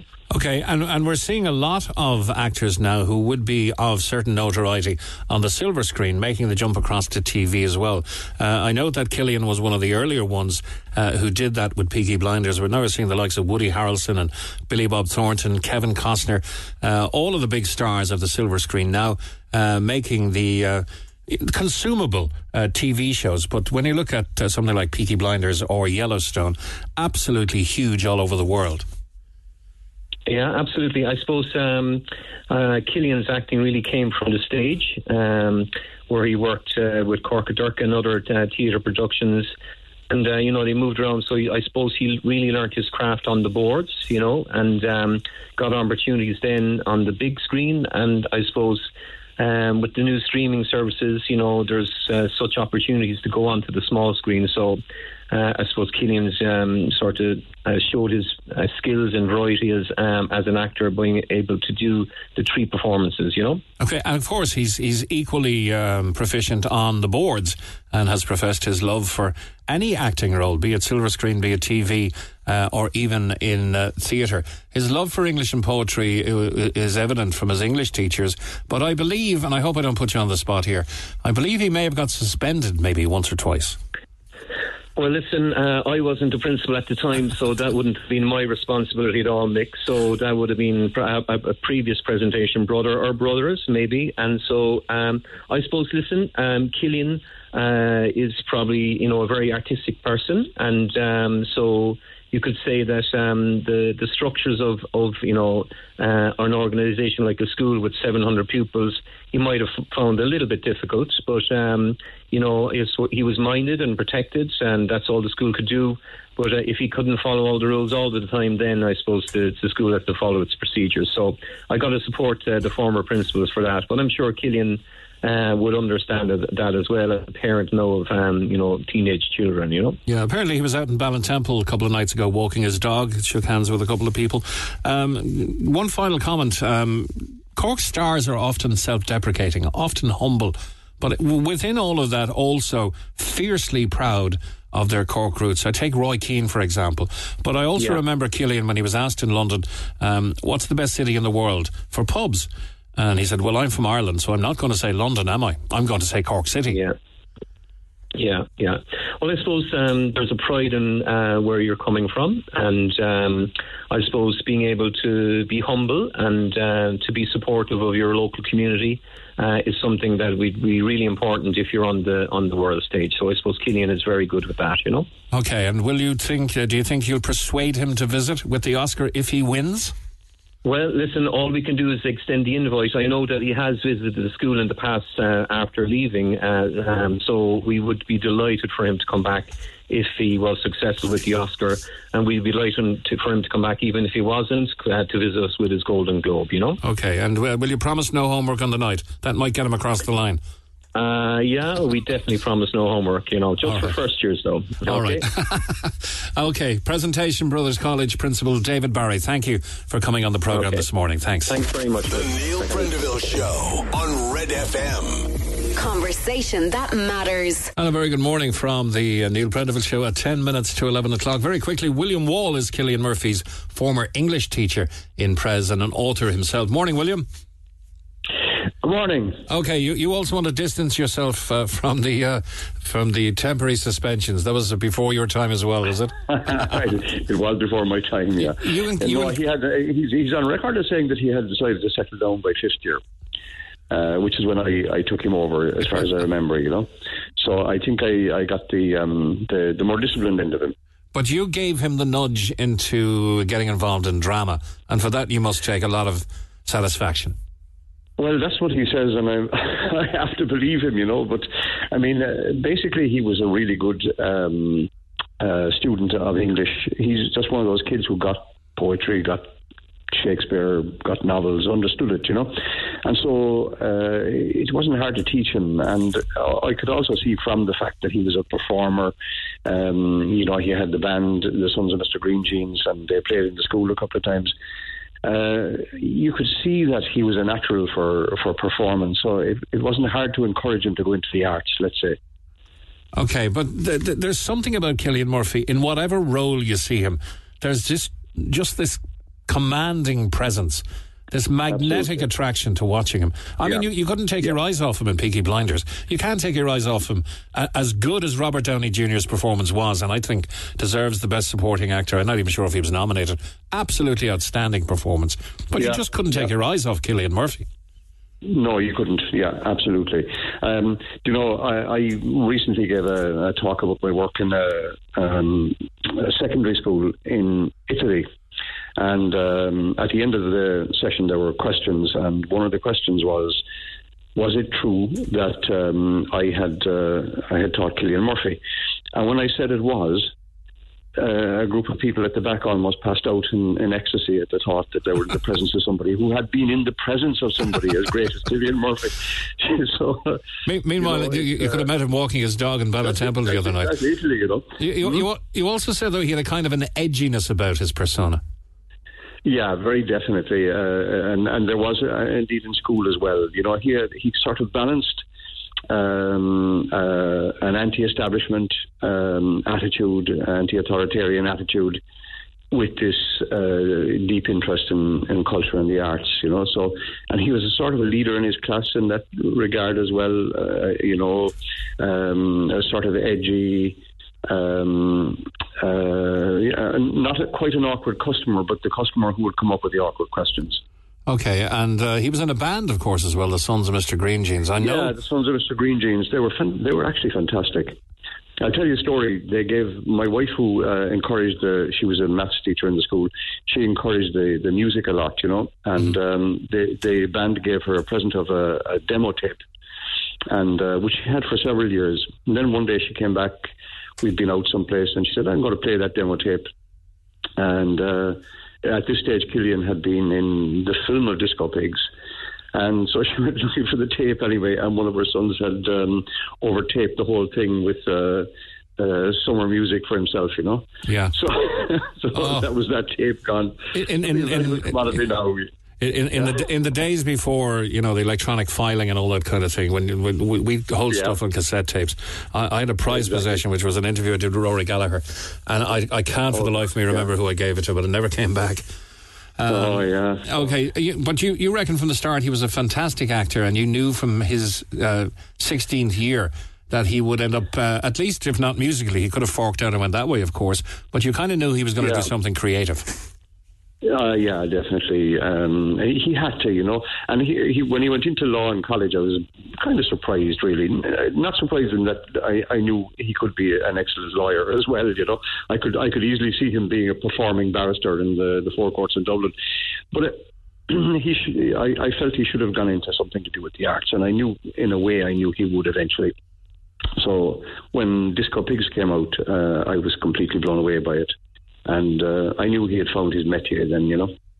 Okay, an, an Oscar nomination, not to mention the Screen Actors Guild, the Golden Globe, or a BAFTA. Uh, which there are nominations pertaining there as well. And an Oscar nomination alone would probably double your, your pulling power and your earning power. But of course, he has it already. He's already one of the top leading men in the world now. He is, and he's. Uh, he, uh, what I like about him actually is he's one of those actors, and there there are few enough of them who are extremely selective about um, about what, what work he does. You know, um, he he won't read scripts, and he'll he'll um, he'll pick the ones that he wants to do. He's very very careful about it, and I think that's great. You know, Uh, I think he shares that with his co-star in Oppenheimer, um, Matt Damon. Uh, I was Yeah, watching an interview so, with yeah. with, with Matt Damon. He's been very selective. He's going to do Bourne Six. Uh, but he's going to pick the director. It has to be a cracker of a story. I'm not doing it otherwise. He he, he also didn't Yeah, appear in one because he couldn't get the director he wanted. Um, and, Yeah. and he also starred in, in Oppenheimer. And him, both he and Robert Downey Jr. are just lauding Cillian Murphy's performance. Yeah, yeah, yeah. He's a, he's an actor's actor as well. You know, he's up against um, Paul Giamatti. You know, Unbelievable actor. Yeah, yeah, and uh, he's a very similar character to Cillian in the sense that uh, he said recently that uh, he hates to play himself. Uh, you know that could apply to Cillian as well. You know that that awkward stance in the presence of, of interviews and so on like that. That's really that, that's kind of bred in the bone with him. That's Yeah, but he's not, he, he- he's played parts. I, end, I, you know? I couldn't imagine Cillian playing like he pla he played a, a part called Pig Vomit, who was the program director for Howard Stern in, in Private Parts. But he's also played um, Chuck Rhoades in Billions, which was an absolute fantastic performance, along with uh, Yeah. D- Damian Lewis. William, I, I, I got to go to uh, to news at eleven o'clock. Congrats on your appointment in uh, May 2021 as Cork's poet laureate. I know you've been prolific Thanks very much. in your writing since then, and thanks for coming on this morning. Thank you. Cheers. Bye bye. The Neil Prendeville Show on Red FM. Conversation that matters. Eight minutes past 11, Peter O'Donoghue created a petition to keep cash last year following a decision by a Cork restaurant to go cashless. And we cover that restaurant on the Neil Prendeville show. And to be fair, the owner had um, very, very valid and salient arguments for not using cash. Good morning to you, Peter. Good morning, Mick. How are you this morning? Uh, very good. Now, I, I know that this uh, th- there's been moves by Minister Michael McGrath uh, that will ensure that cash is usable in into the future for certain uh, vital services. The restaurant uh, industry may escape that, it not being a vital service. Um, but uh, tomorrow you have a petition to present to the Joint Committee of Public Petitions. So tell us all about that. Yeah, so I suppose uh, probably a year ago now, um, I walked into the Barn restaurant and there was a sign up there that said um, cash was not accepted on these premises, and I was I was um, appalled by that sign because, in my opinion, any business or any organisation that doesn't accept the usage of cash is uh, they are discriminating against uh, people in our society, hundreds of thousands of people in our society, um, who include the elderly, who intellectually uh, disabled, uh, recent immigrants, um, you know, people in general that do, don't use. Uh, that don't have a bank account, uh, use cash, and when businesses and organisations uh, say that they don't accept cash, it's it's discrimination. It's, it, and I don't. We should never tolerate discrimination in this country. So we put together a petition um, for the Joint Committee on Public Petitions to look at um, regards the issue of cash and discrimination. And um, I suppose, yeah, we've just under 6,000 signatures on that petition. And we sent that petition in a number of months ago, and it's gone through the whole procedure now. And tomorrow, the, the Committee on Public Petitions will be looking at that petition and um, then seeing where they're going to go from there regards petition. Okay, it looks to me as though certain businesses or all businesses can refuse to take cash uh, right now, but that will not be the case later in the year if this legislation uh, goes through.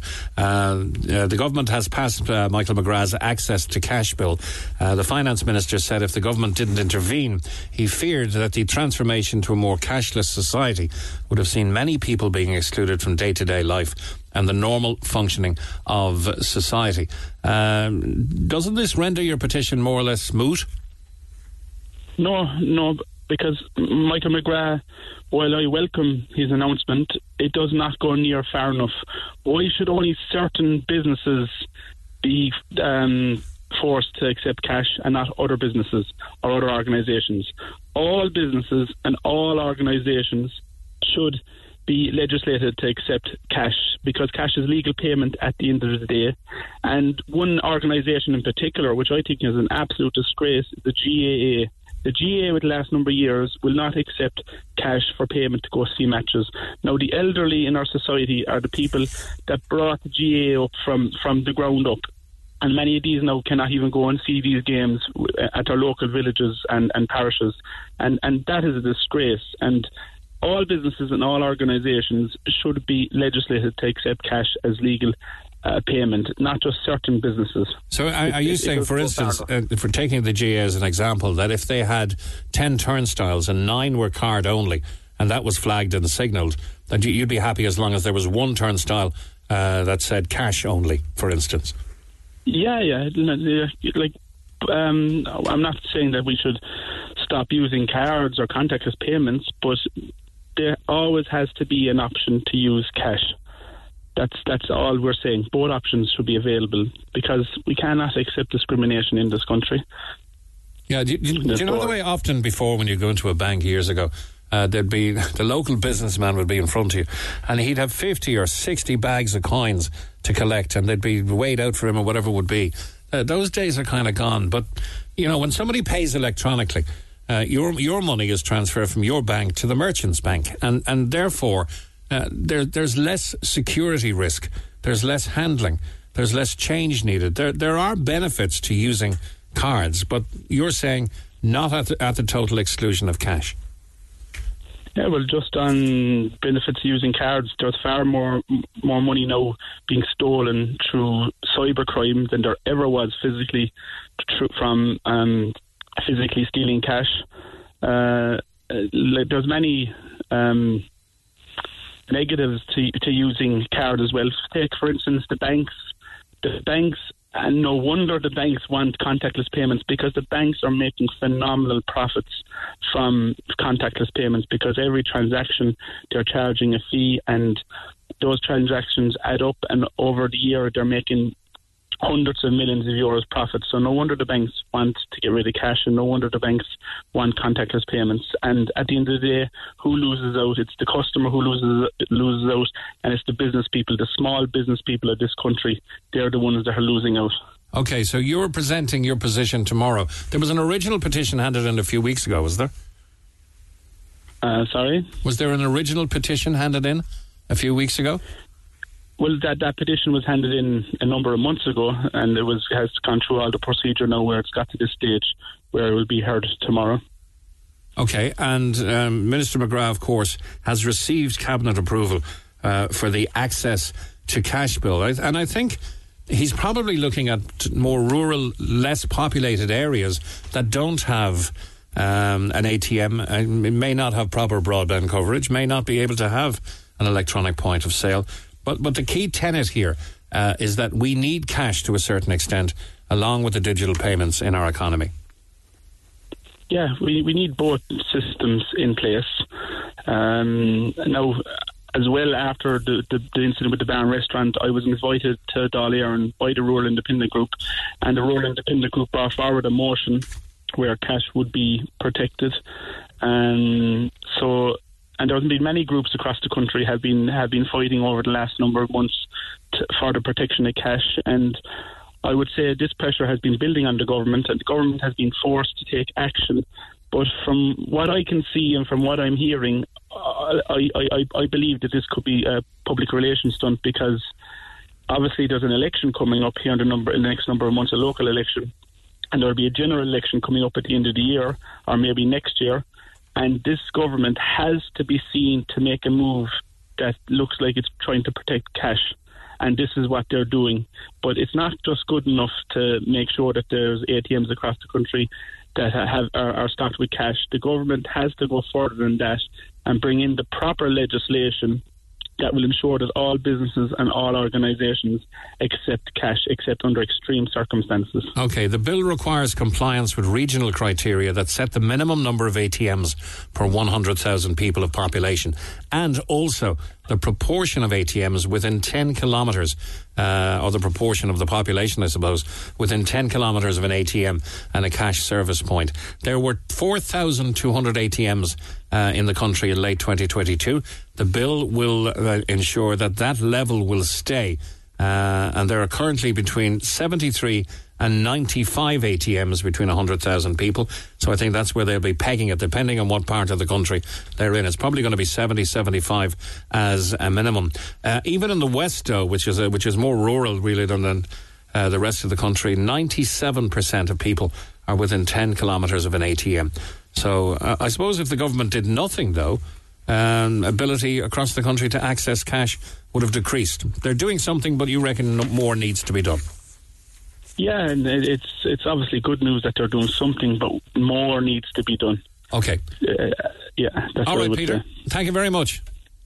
Thank you very much, Mick. That's Peter. Good th- thanks, you too. That's Peter Dunne who created a petition to keep cash last year. Uh, following a decision by a restaurant to go cashless now. And Mike, Li- Mike Ryan is on line one, uh, and he's the head chef at Cornstore and chair of the Cork branch of the Restaurants Association of Ireland. Good morning to you, Mike. Mate, good morning. How are you? Very good. And uh, I, I think a lot of your members would prefer if lots more cash came their way and lots more debit cards, yeah?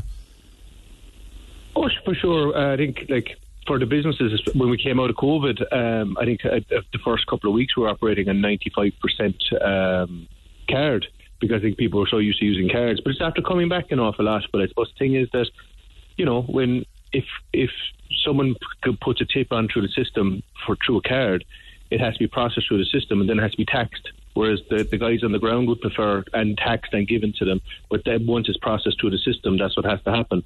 But like when the guys on the ground, like traditionally, would prefer cash as well. You know, as do the businesses, because there's times there that we didn't even have enough cash in the the, t- the tills to pay out the tips on the night because there was so much card being used. But that's you know that's after pulling back now at this stage. You know. Okay, I, Because, I, I, we I, see a I'll lot get to I'll get to the tips thing in a moment, but I remember the uh, interview with Neil last year and the restaurant owner uh, because we fully expected the restaurant owner wouldn't come on the air. This is a massive furore about not accepting cash, etc. And he came on and gave, and I know the guy actually personally. Uh, he came on and gave the most valid arguments I've ever heard about um, not, not having cash on the premises. One less member of staff, much less con- uh, security concerns, much less banking costs, even though cards are charged for. Um, and as, as long as people knew on the way in that uh, cash wouldn't be accepted, that it would be card only, there's no problem whatsoever. And, and he gave great arguments around his decision to make his restaurant card only. I can understand it. Um, cash handling is always a big problem, um, in, in and having extra people on site. But normally those people are on site because you're clearing down e- anyway. I know there's there's on your site. It all depends on what you actually believe yourself. Like uh, my dad, if he came into the restaurant, wouldn't pay with a card. You know, he, he'd, he'd want to use cash. I I'm I, I still like using cash because it's it's a way for me to kind of uh, budget what I'm using. It's too easy to tap all the time. So if you have cash in your pocket, you have you put aside sixty or seventy quid in your pocket, and you have it going around. Well, then you know you spent that. It all depends on per- personal choice, and I suppose that's what people need to be allowed to have is personal choice. You know. Mike, ev- everybody needs to eat, not necessarily eat in restaurants, but the, the, the more vibrant the restaurant scene in the town, the more tourism and the more, I suppose, the more buzz that's around the place and the more money is spent. Um, but who would have a restaurant these days? It's like who'd have a pub?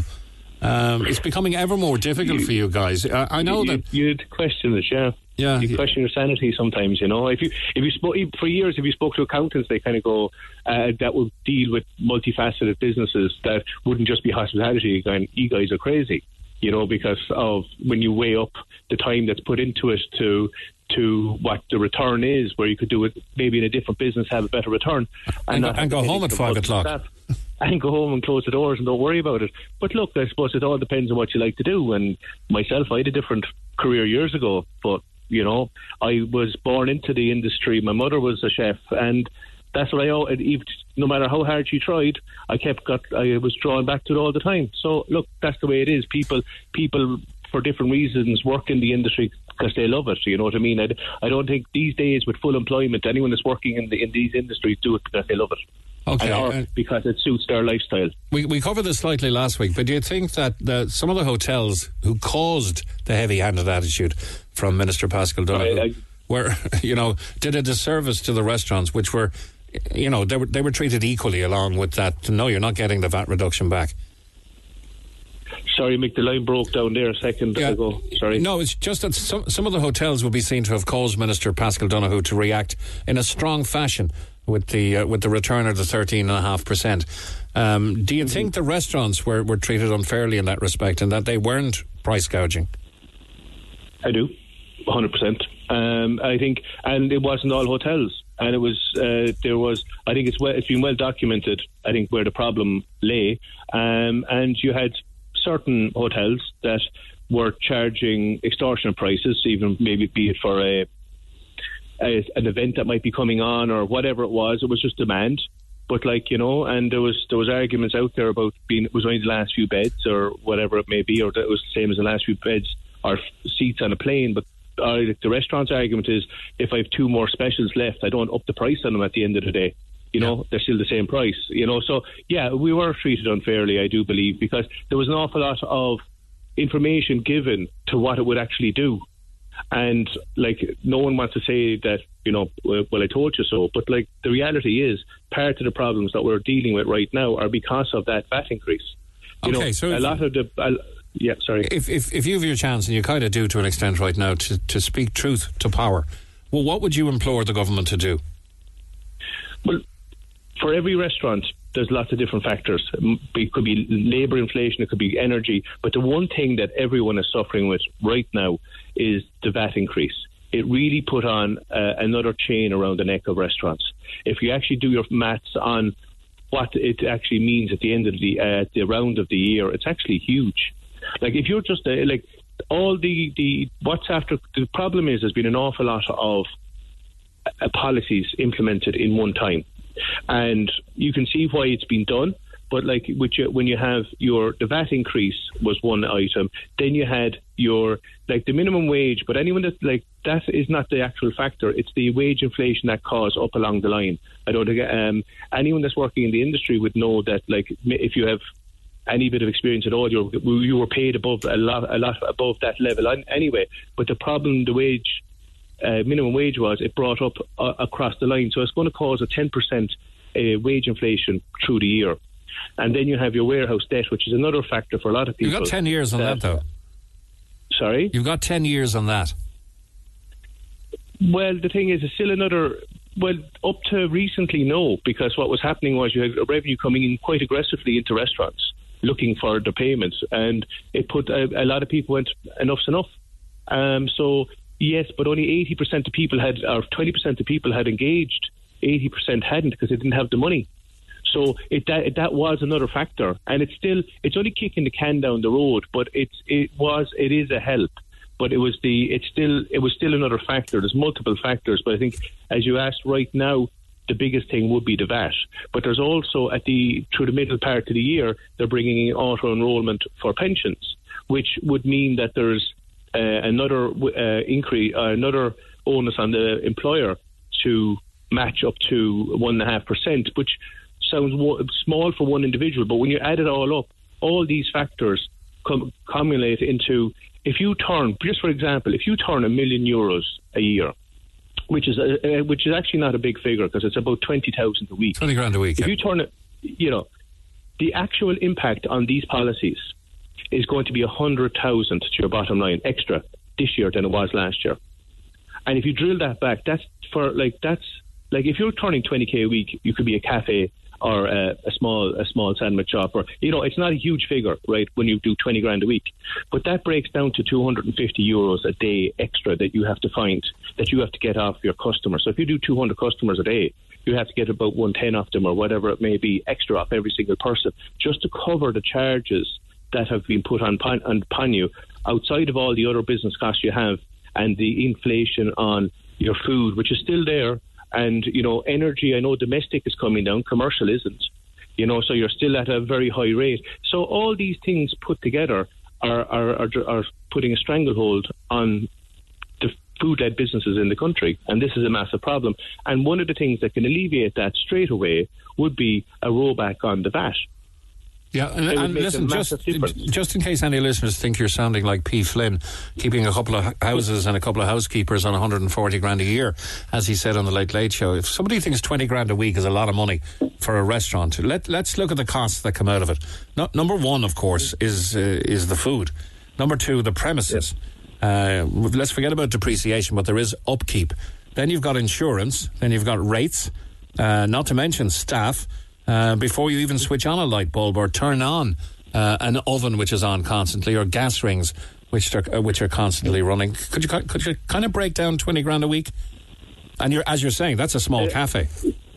Yeah, and that's just, but like the thing is, if you just have if you have a small cafe, you're you're there yourself, and probably have two or three people ha- ha- working with you, who would be taking home, you know, if they're working even part time, you know, they'd be taking three or four hundred quid, or they could be taking if they're full time, it could be five or five or six hundred quid.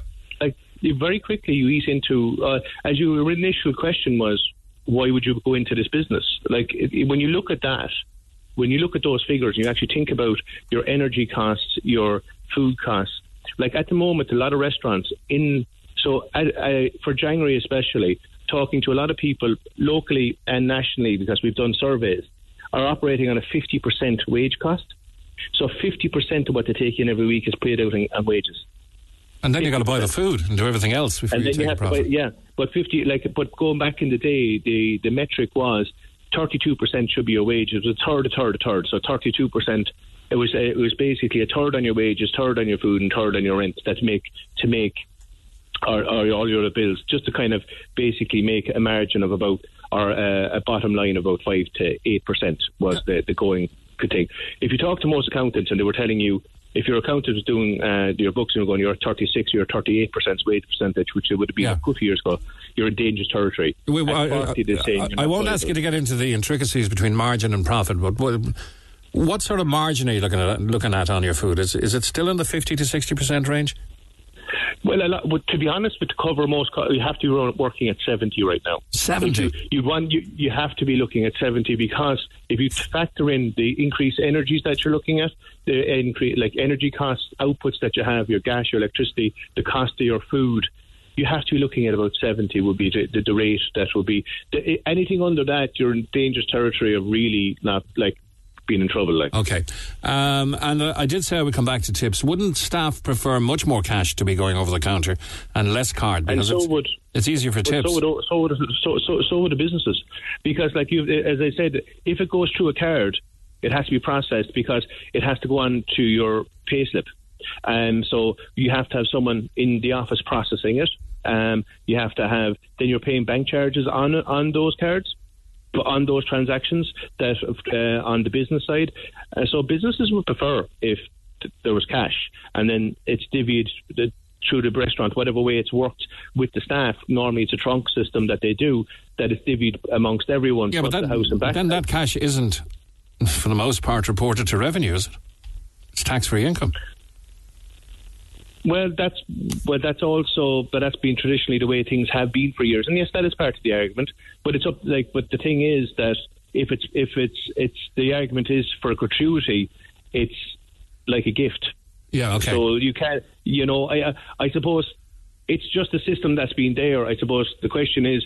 Would you, staff prefer it? And if you're giving over, if you're giving someone a tip for the service you've had or the experience you have in a restaurant, would you not prefer that all the people involved got all of it, as opposed to paying some of it to the government because you've already paid some of it to the government by the your charges on the food already. Yeah, apparently, So- in, apparently in America right now, if you're mildly displeased with the service, fifteen percent. If you're pleased with the service, uh, 20%, and even up to 25% tip is not just expected, sometimes demanded.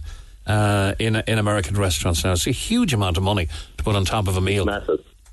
It is massive, and and uh, like the cost of eating out in, in the US is is is expensive anyway. Um, like traditionally, what happened was the servers there they they weren't getting paid; they were working through their tips. Um, so they were, they, their income was coming through their tips. As time went on, though, um, businesses were paying the staff uh, a wage as well, or a minimum wage, or whatever wage it was that was agreed within each state.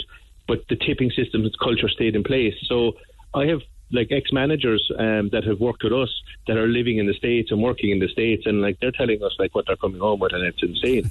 And they think it's yeah. insane. I'm going to have to But leave it there. A lot of taxes on the other end, though. Yeah, I'll have to leave it there, Mike. Thanks very much. Mike Ryan, head chef at Cornstore. Always a great place to go for a bit of grub. Thank you very much. 11.30 now. Text or WhatsApp Neil now 0868 104 106. The Neil Prendeville Show on Red FM. Good morning from the Neil Prendeville Show and good morning to Owen Corrie, editor of Air and Travel magazine. Hi, Owen. Oh, good morning or good afternoon where I am. I'm in Madrid at a very, very big tourism fair here, the first of the major world ones for the year. Uh, I may be jumping into an interview with the Spanish tourism minister in a minute or two, but delighted to be talking to you, Neil. We never, we never know where we find you. This is Mick actually, but um, I, I watched a plane Oh, on. Mick, my on- apologies. I watched a plane on one of the flying apps yesterday, uh, Circle Cork Airport, eight times, and then divert to Shannon. Uh, how much disruption has Storm Isha caused, Owen? Um, Storm Isha was the big one. We had 166 cancellations. We had 37 go arounds. Uh, that was in Dublin alone. It impacted head more heavily in Dublin for a reason I'll outline in a minute. But there was uh, just a, a few, very, very few cancellations uh, out of Jocelyn. We had, I think, four in each direction in Dublin. Uh, and about six or seven go arounds. But as you say, the flight apps were a joy to watch. People, uh, flight, Flightradar24, people uh, who really have no interest in aviation spent all Sunday glued to them. It was like a child's crayon being drawn across the map of Europe. There we had some weird and wonderful diversions. Yeah, they're My weird. Uh, probably uh, was a flight from Shannon, Shannon to Edinburgh. Shannon to Edinburgh ended Yeah. up in Cologne. Uh, one from Cologne, uh, uh, here, I'll, I'll we'll do it as a quiz. We'll do it as a quiz, will we? Manchester to Dublin. To Dublin. Manchester Oh, yeah, to Dublin. Where, where did it end up? Ended up in. It ended up in Beauvais in Paris. Okay, la- And, uh, the Paris. It's, it's, Beauvais is nowhere near Paris, by the way. But. Paris is where they did, and it's a meme machine. Check out what's happening. Everybody is putting up these marvelous Sex in the City scenes. You know, where she wakes up and she looks to the right and she sees the Eiffel Tower, and she and it's sort of me after my flight from Manchester to Dublin. Yeah, it's about 60, 70 miles down the road. Lanzarote to Dublin. Return to? Uh, it came back to Bordeaux. Uh, that was a big one because it went all the way to Dublin, circled round, they saw Dublin, and then they came back and they ended up in Bordeaux. Okay, uh, uh, which is a little better than uh, what happened to the Lufthansa flight because they actually, I, I won't say touched down, but they they came very, Almost, very close. Yeah. And turned around and went back to. Back and to was Frankfurt. another. It wasn't. A, it, it wasn't uh, an Irish one. It was a Stansted to Newquay in Cornwall, which ended up in Malaga. You can just imagine trying to get the custom the passengers back on that. Uh, you know, you have to go to Cornwall, lads. Uh, oh no, no, no! I think we'd stay here for a while. Oh, so, sorry, you're not European. Queue up in, the, in in that line over there. Okay. They're to, they mightn't even have had their passports with them, you know. But anyway, the, the, it was a transit. They didn't go through uh, all the immigration process. They did get back to Newquay eventually. Okay. Look, b- bad weather often hits airlines, but it rarely stops air travel completely, does it? No, uh, the, the, technology is awesome. These guys, these pilots, uh, and there's a lot of them uh, on the internet of videos of uh, aircraft landing. They do this in their sleep. They do it uh, every six months. They do training, retraining programs. Um, the technology within the cockpit now is so it's built for uh, crosswinds because crosswinds is a very normal uh, problem with aviation, and they're they're actually um, uh, very very well built up for that. But speaking of technology, technology, why wouldn't the technology tell those planes don't take off for Dublin, or do they take off on the chance of getting a break and on the chance of landing? Okay, the problem was that the number of movements was was reduced. There was never a question that the airport would have to be closed with, as it was in 2018 with the beast from the east and snow. I mean, you've got to remember three quarters of the flights in Dublin got in and out as per normal. Yeah, and and I, I was reading as well that, and of course, then slots are filling up. You can't. It's it's not just a case of land your plane and park it over to the side there. You need slots for taking off as well to to get the planes back out. it- So slots began to fill up. Uh, and then airports began to turn down requests for diversions. Shannon and Belfast exactly filled the soonest, and then Manchester only accepted aircraft on a basis of yeah, land, refuel, and take off straight away. That's exactly it. Now, Dublin actually took two diversions, but they re- normal was 44. They had to reduce that, and then you're looking at your slots, your available slots, and as requests come in for diversions, airports look at what's available, what's likely. Sometimes the uh, available slot is available, then if not, the aircraft moves, then it turns and comes back again. There was an awful lot of that uh, last Sunday. Okay, what about recompense for people who are discommoded by all of this, by people who ended up in the wrong country, etc.? you can get your money back if you didn't fly. You can get um, rerouted if you your your flight was affected. But it's an exceptional event, so you don't get compensation. And uh, you know there were people who uh, decided that they would book on an alternative carrier, and they say that they will chase the airline for that. Uh, some of the airlines are likely to pay up, for that. But very interestingly, the ones that were overnighted uh, unexpectedly, uh, the customers who were the passengers who were overnighted unexpectedly, the airlines are telling them that if they booked accommodation, they will pay uh, your hotel accommodation.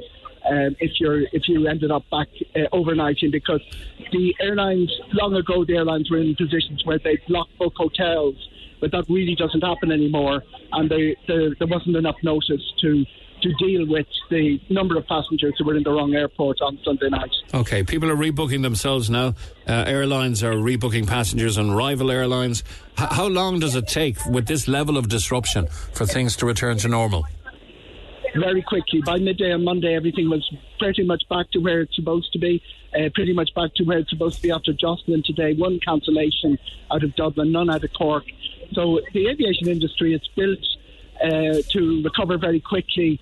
It's what they do. You know, there was an awful lot of aircraft in the wrong place on Monday morning, but interestingly enough, even though the storms winds were high at 10 p.m. on Sunday night, the direction they were coming from allowed the airport to get back and running. Ryanair brought their last aircraft in at 3:30 a.m. I'm going to have to go now. The minister is calling me. Okay, off you go to the minister. Thank you very much. I will. As I'm not saying he's more important than you are, but uh, needs must. Needs Have must. A great morning. Thanks a million, Owen. Take care. Al- Always available and always very informative. Owen Corey, editor of Air and Travel magazine. I was hoping to ask him about trends. Uh, uh, what are the destinational trends?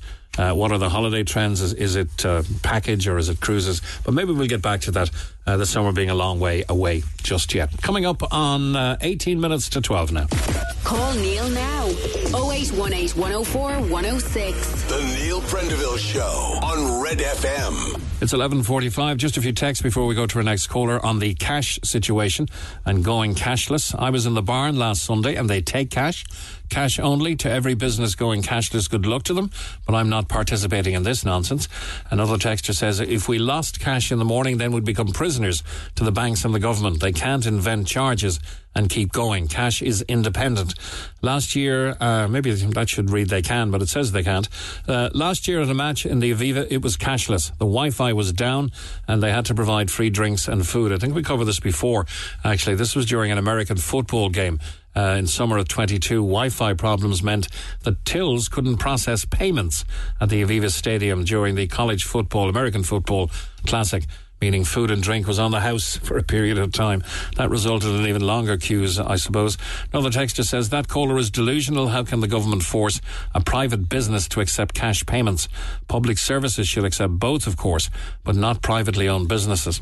Hi, Mick. Personally, I won't shop or eat in places that won't accept real cash, real money. People need to use it more often to make that point. Cheers, says Mike. Uh, someone needs to open uh, a coffee and cake shop and call it only flans. Very good. Someone in the government has to point out to the revenue that their aggression is biting the hands that feed them. They're going to force most SMEs out of business. Then revenue is screwed themselves. They can't see it.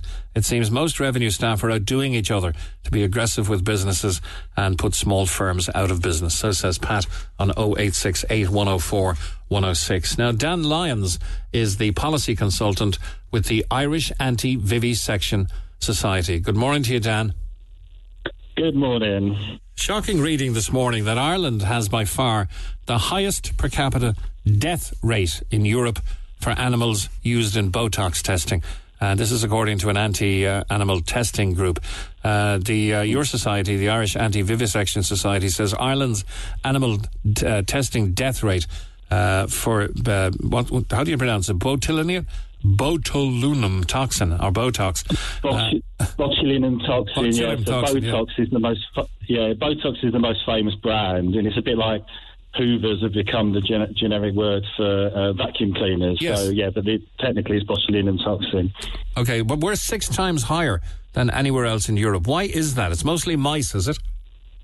Uh, yeah, um, it's uh, for some reason a number of companies that produce Botox um, have come to Ireland to uh, to produce it and do the. Unlike most um, substances, each batch of botulinum toxin has to be tested because it's a, a biologically active substance and also it's one of the most poisonous uh, biological substances known to, to humanity. Um, so over the years, uh, traditionally, um, animals have been used in a very crude and severe test called the lethal dose 50% test. Um, and as the name suggests, um, that test involves uh, dosing animals um, with the with the, to- the toxic substance um, to find out what uh, what level uh, kills 50% of the of the sample rate. So, um, in terms of the, the fact that uh, death is the endpoint for a lot of these tests, um, and the what happens is the, the the, the, the botulinum toxin is injected into the animal's abdomens, and then a par- paralysis occurs due to the toxic effect of the of the botulinum, and eventually the animals the affects their respiratory muscles and they the, the asphyxiate and suffocate to death. Um, and yeah, for some reason I don't know whether it's a kind of commercial accident or um, the Irish government uh, wanting to attract bio biotech companies to the country. But the way it's evolved is, yeah, per capita, Ireland has the, the highest, has had the highest rate of Botox testing now, probably for about a decade, unfortunately. Um, and uh, so, yeah, we, you know, we feel it's um, it's a, it's a particular stain. Um, on Ireland's reputation, and we're very concerned that the, the government just seems to have such a laissez atti- attitude towards it. So they're doing very little to encourage the, some of the companies have developed a human cell-based uh, test to replace the animals, um, but the because of commercial confidentiality, there's there's no incentive for company A to share that life-saving technology with company B. So you have years and years and years where company B has to spend millions of pounds themselves to develop the alternative test, whereas if there was just a bit of cooperation, it would save time and tens of thousands of animals' lives. So yeah, it's, it's a frustrating and disturbing situation for us. Okay, mice, rats, pigs, and sheep were used in lab testing. Mice being the most predominantly used one. Uh, involved in more than 70% of tests. Someone told me up to 90,000 animals were killed last year here in, in be- because of lab tests. Yeah, that's correct. So tho- those are the official figures collated and published by the uh, the Health Products Regulatory Authority, um, and these are so these are tests um, where the the they're likely to cause pain, suffering, and distress to animals. So you only need a license to do animal tests if there is this likelihood of pain and suffering. So yeah, it's ninety thousand, and I mean it's come down a bit um, over the last few years, which is uh, a partial relief. But what, one of the things is is that um, you know, European law and the Irish government they claim that they are committed to uh, reducing animal tests, but then in the in the HPRA's own commentary in this for these statistics, they're saying that they have no control over the numbers. So if another company comes into Ireland next year may want to do a test a load of Botox on animals, they're just going to be allowed to do it. So that's what I mean. The, the government is kind of effectively washing its hands of this extreme animal cruelty rather than you know taking it seriously and being proactive. And there's a lot of quite easy things that they could do to to really um, cut down and start reducing the, the suffering of these animals. But it's yeah, they're just they're just disinterested, which is really really. Um, Frustrating to say the least. Okay, we're going to have listeners for whom one mouse, one pig, one sheep, or one rat is too much uh, to kill. We're going to have listeners to say that, okay, I, I accept a certain number of uh,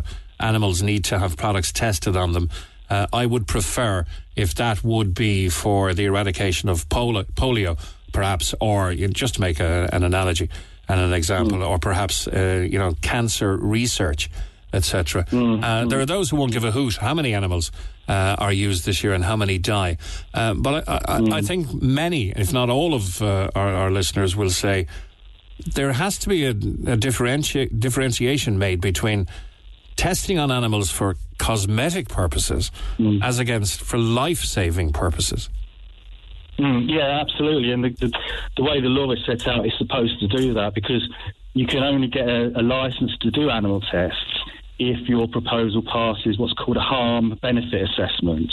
Now, you know, set aside, I mean, there, there are sort of technical issues with animal experiments in that the vast majority of drugs that pass the animal uh, experimentation and testing phase then fail when they're tried on humans. So there is a, an issue about it being not a very good guide to human disease and human reactions. But you know, setting that aside, um, you know, the government is supposed to assess each proposal carefully. Now, what's happening with um, uh, botulinum toxin is that the companies obtained the license to do the animal tests by claiming that the Botox is only going to be used for medical purposes. Okay, okay. and in fact, the ma- the majority of um, the Botox produced and tested in not just in Ireland but globally is actually destined for a cosmetic purpose. It's not you know it's not to help anyone's health or protect them. It's purely for an aesthetic purpose. Now.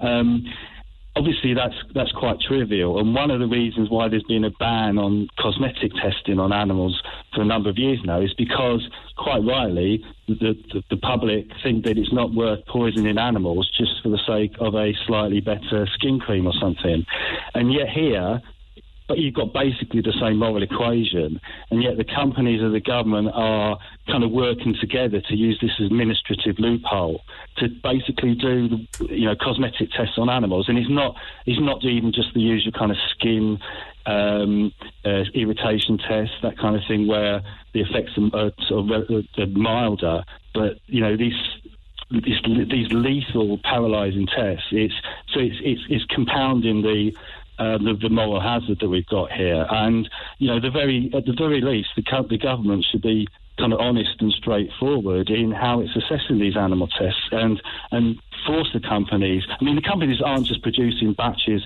of Botox without having a clue whether it's destined for uh, a medical market or cosmetic market. You sure. know, and and there- there's a, there's a couple of ways they're getting around it here, and I'm just thinking of the poor animals who have three or four days slowly dying from hmm. paralysis, impaired vision, and, hmm. and then uh, essentially suffocating. But because the uh, hmm. products are being injected into them rather than put on the animal's skin, that kind of evades the European definition of co- cosmetics. So they're very clever about the whole thing. Can I ask you though, how come how come the world supply of Botox BT is manufactured at one factory in Westport? How does that supply the world?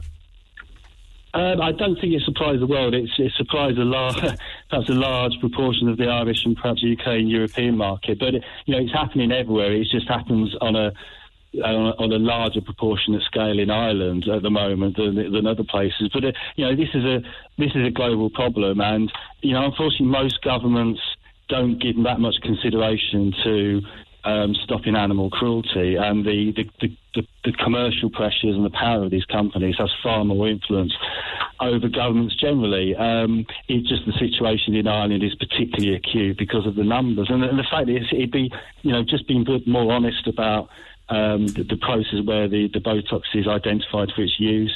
Um, you know that that could that could save sure. probably 30,000 animals um, a year at the moment. From, All right, Dan. really Listen, I. I can only thank you for highlighting it. I'm not sure if you can stop it, but honesty versus profit, I know who's going to win. But thank you anyway. Uh, Dan Lyons, policy consultant with the Irish Anti-Vivisection Society. Thanks, Dan, and good morning to you. One final shout out this morning the 83rd commemoration of the SS Ardmore vessel is on tomorrow at 2 p.m. at Michael Collins Bridge. The Lord Mayor, Cobh Animation team, and the Butter Exchange Band are all going to be in attendance. You want to go along? The 83rd commemoration of the SS Ardmore vessel on tomorrow, 2 p.m. at Michael Collins Bridge. My thanks to the Neil Prendeville Show production team, which is Seamus Wheelahan, Kevin Galvin, and Claire O'Connor. And we're back tomorrow. When Cork talks, Cork people blow my mind. They talk to Neil Prendeville. on Red FM.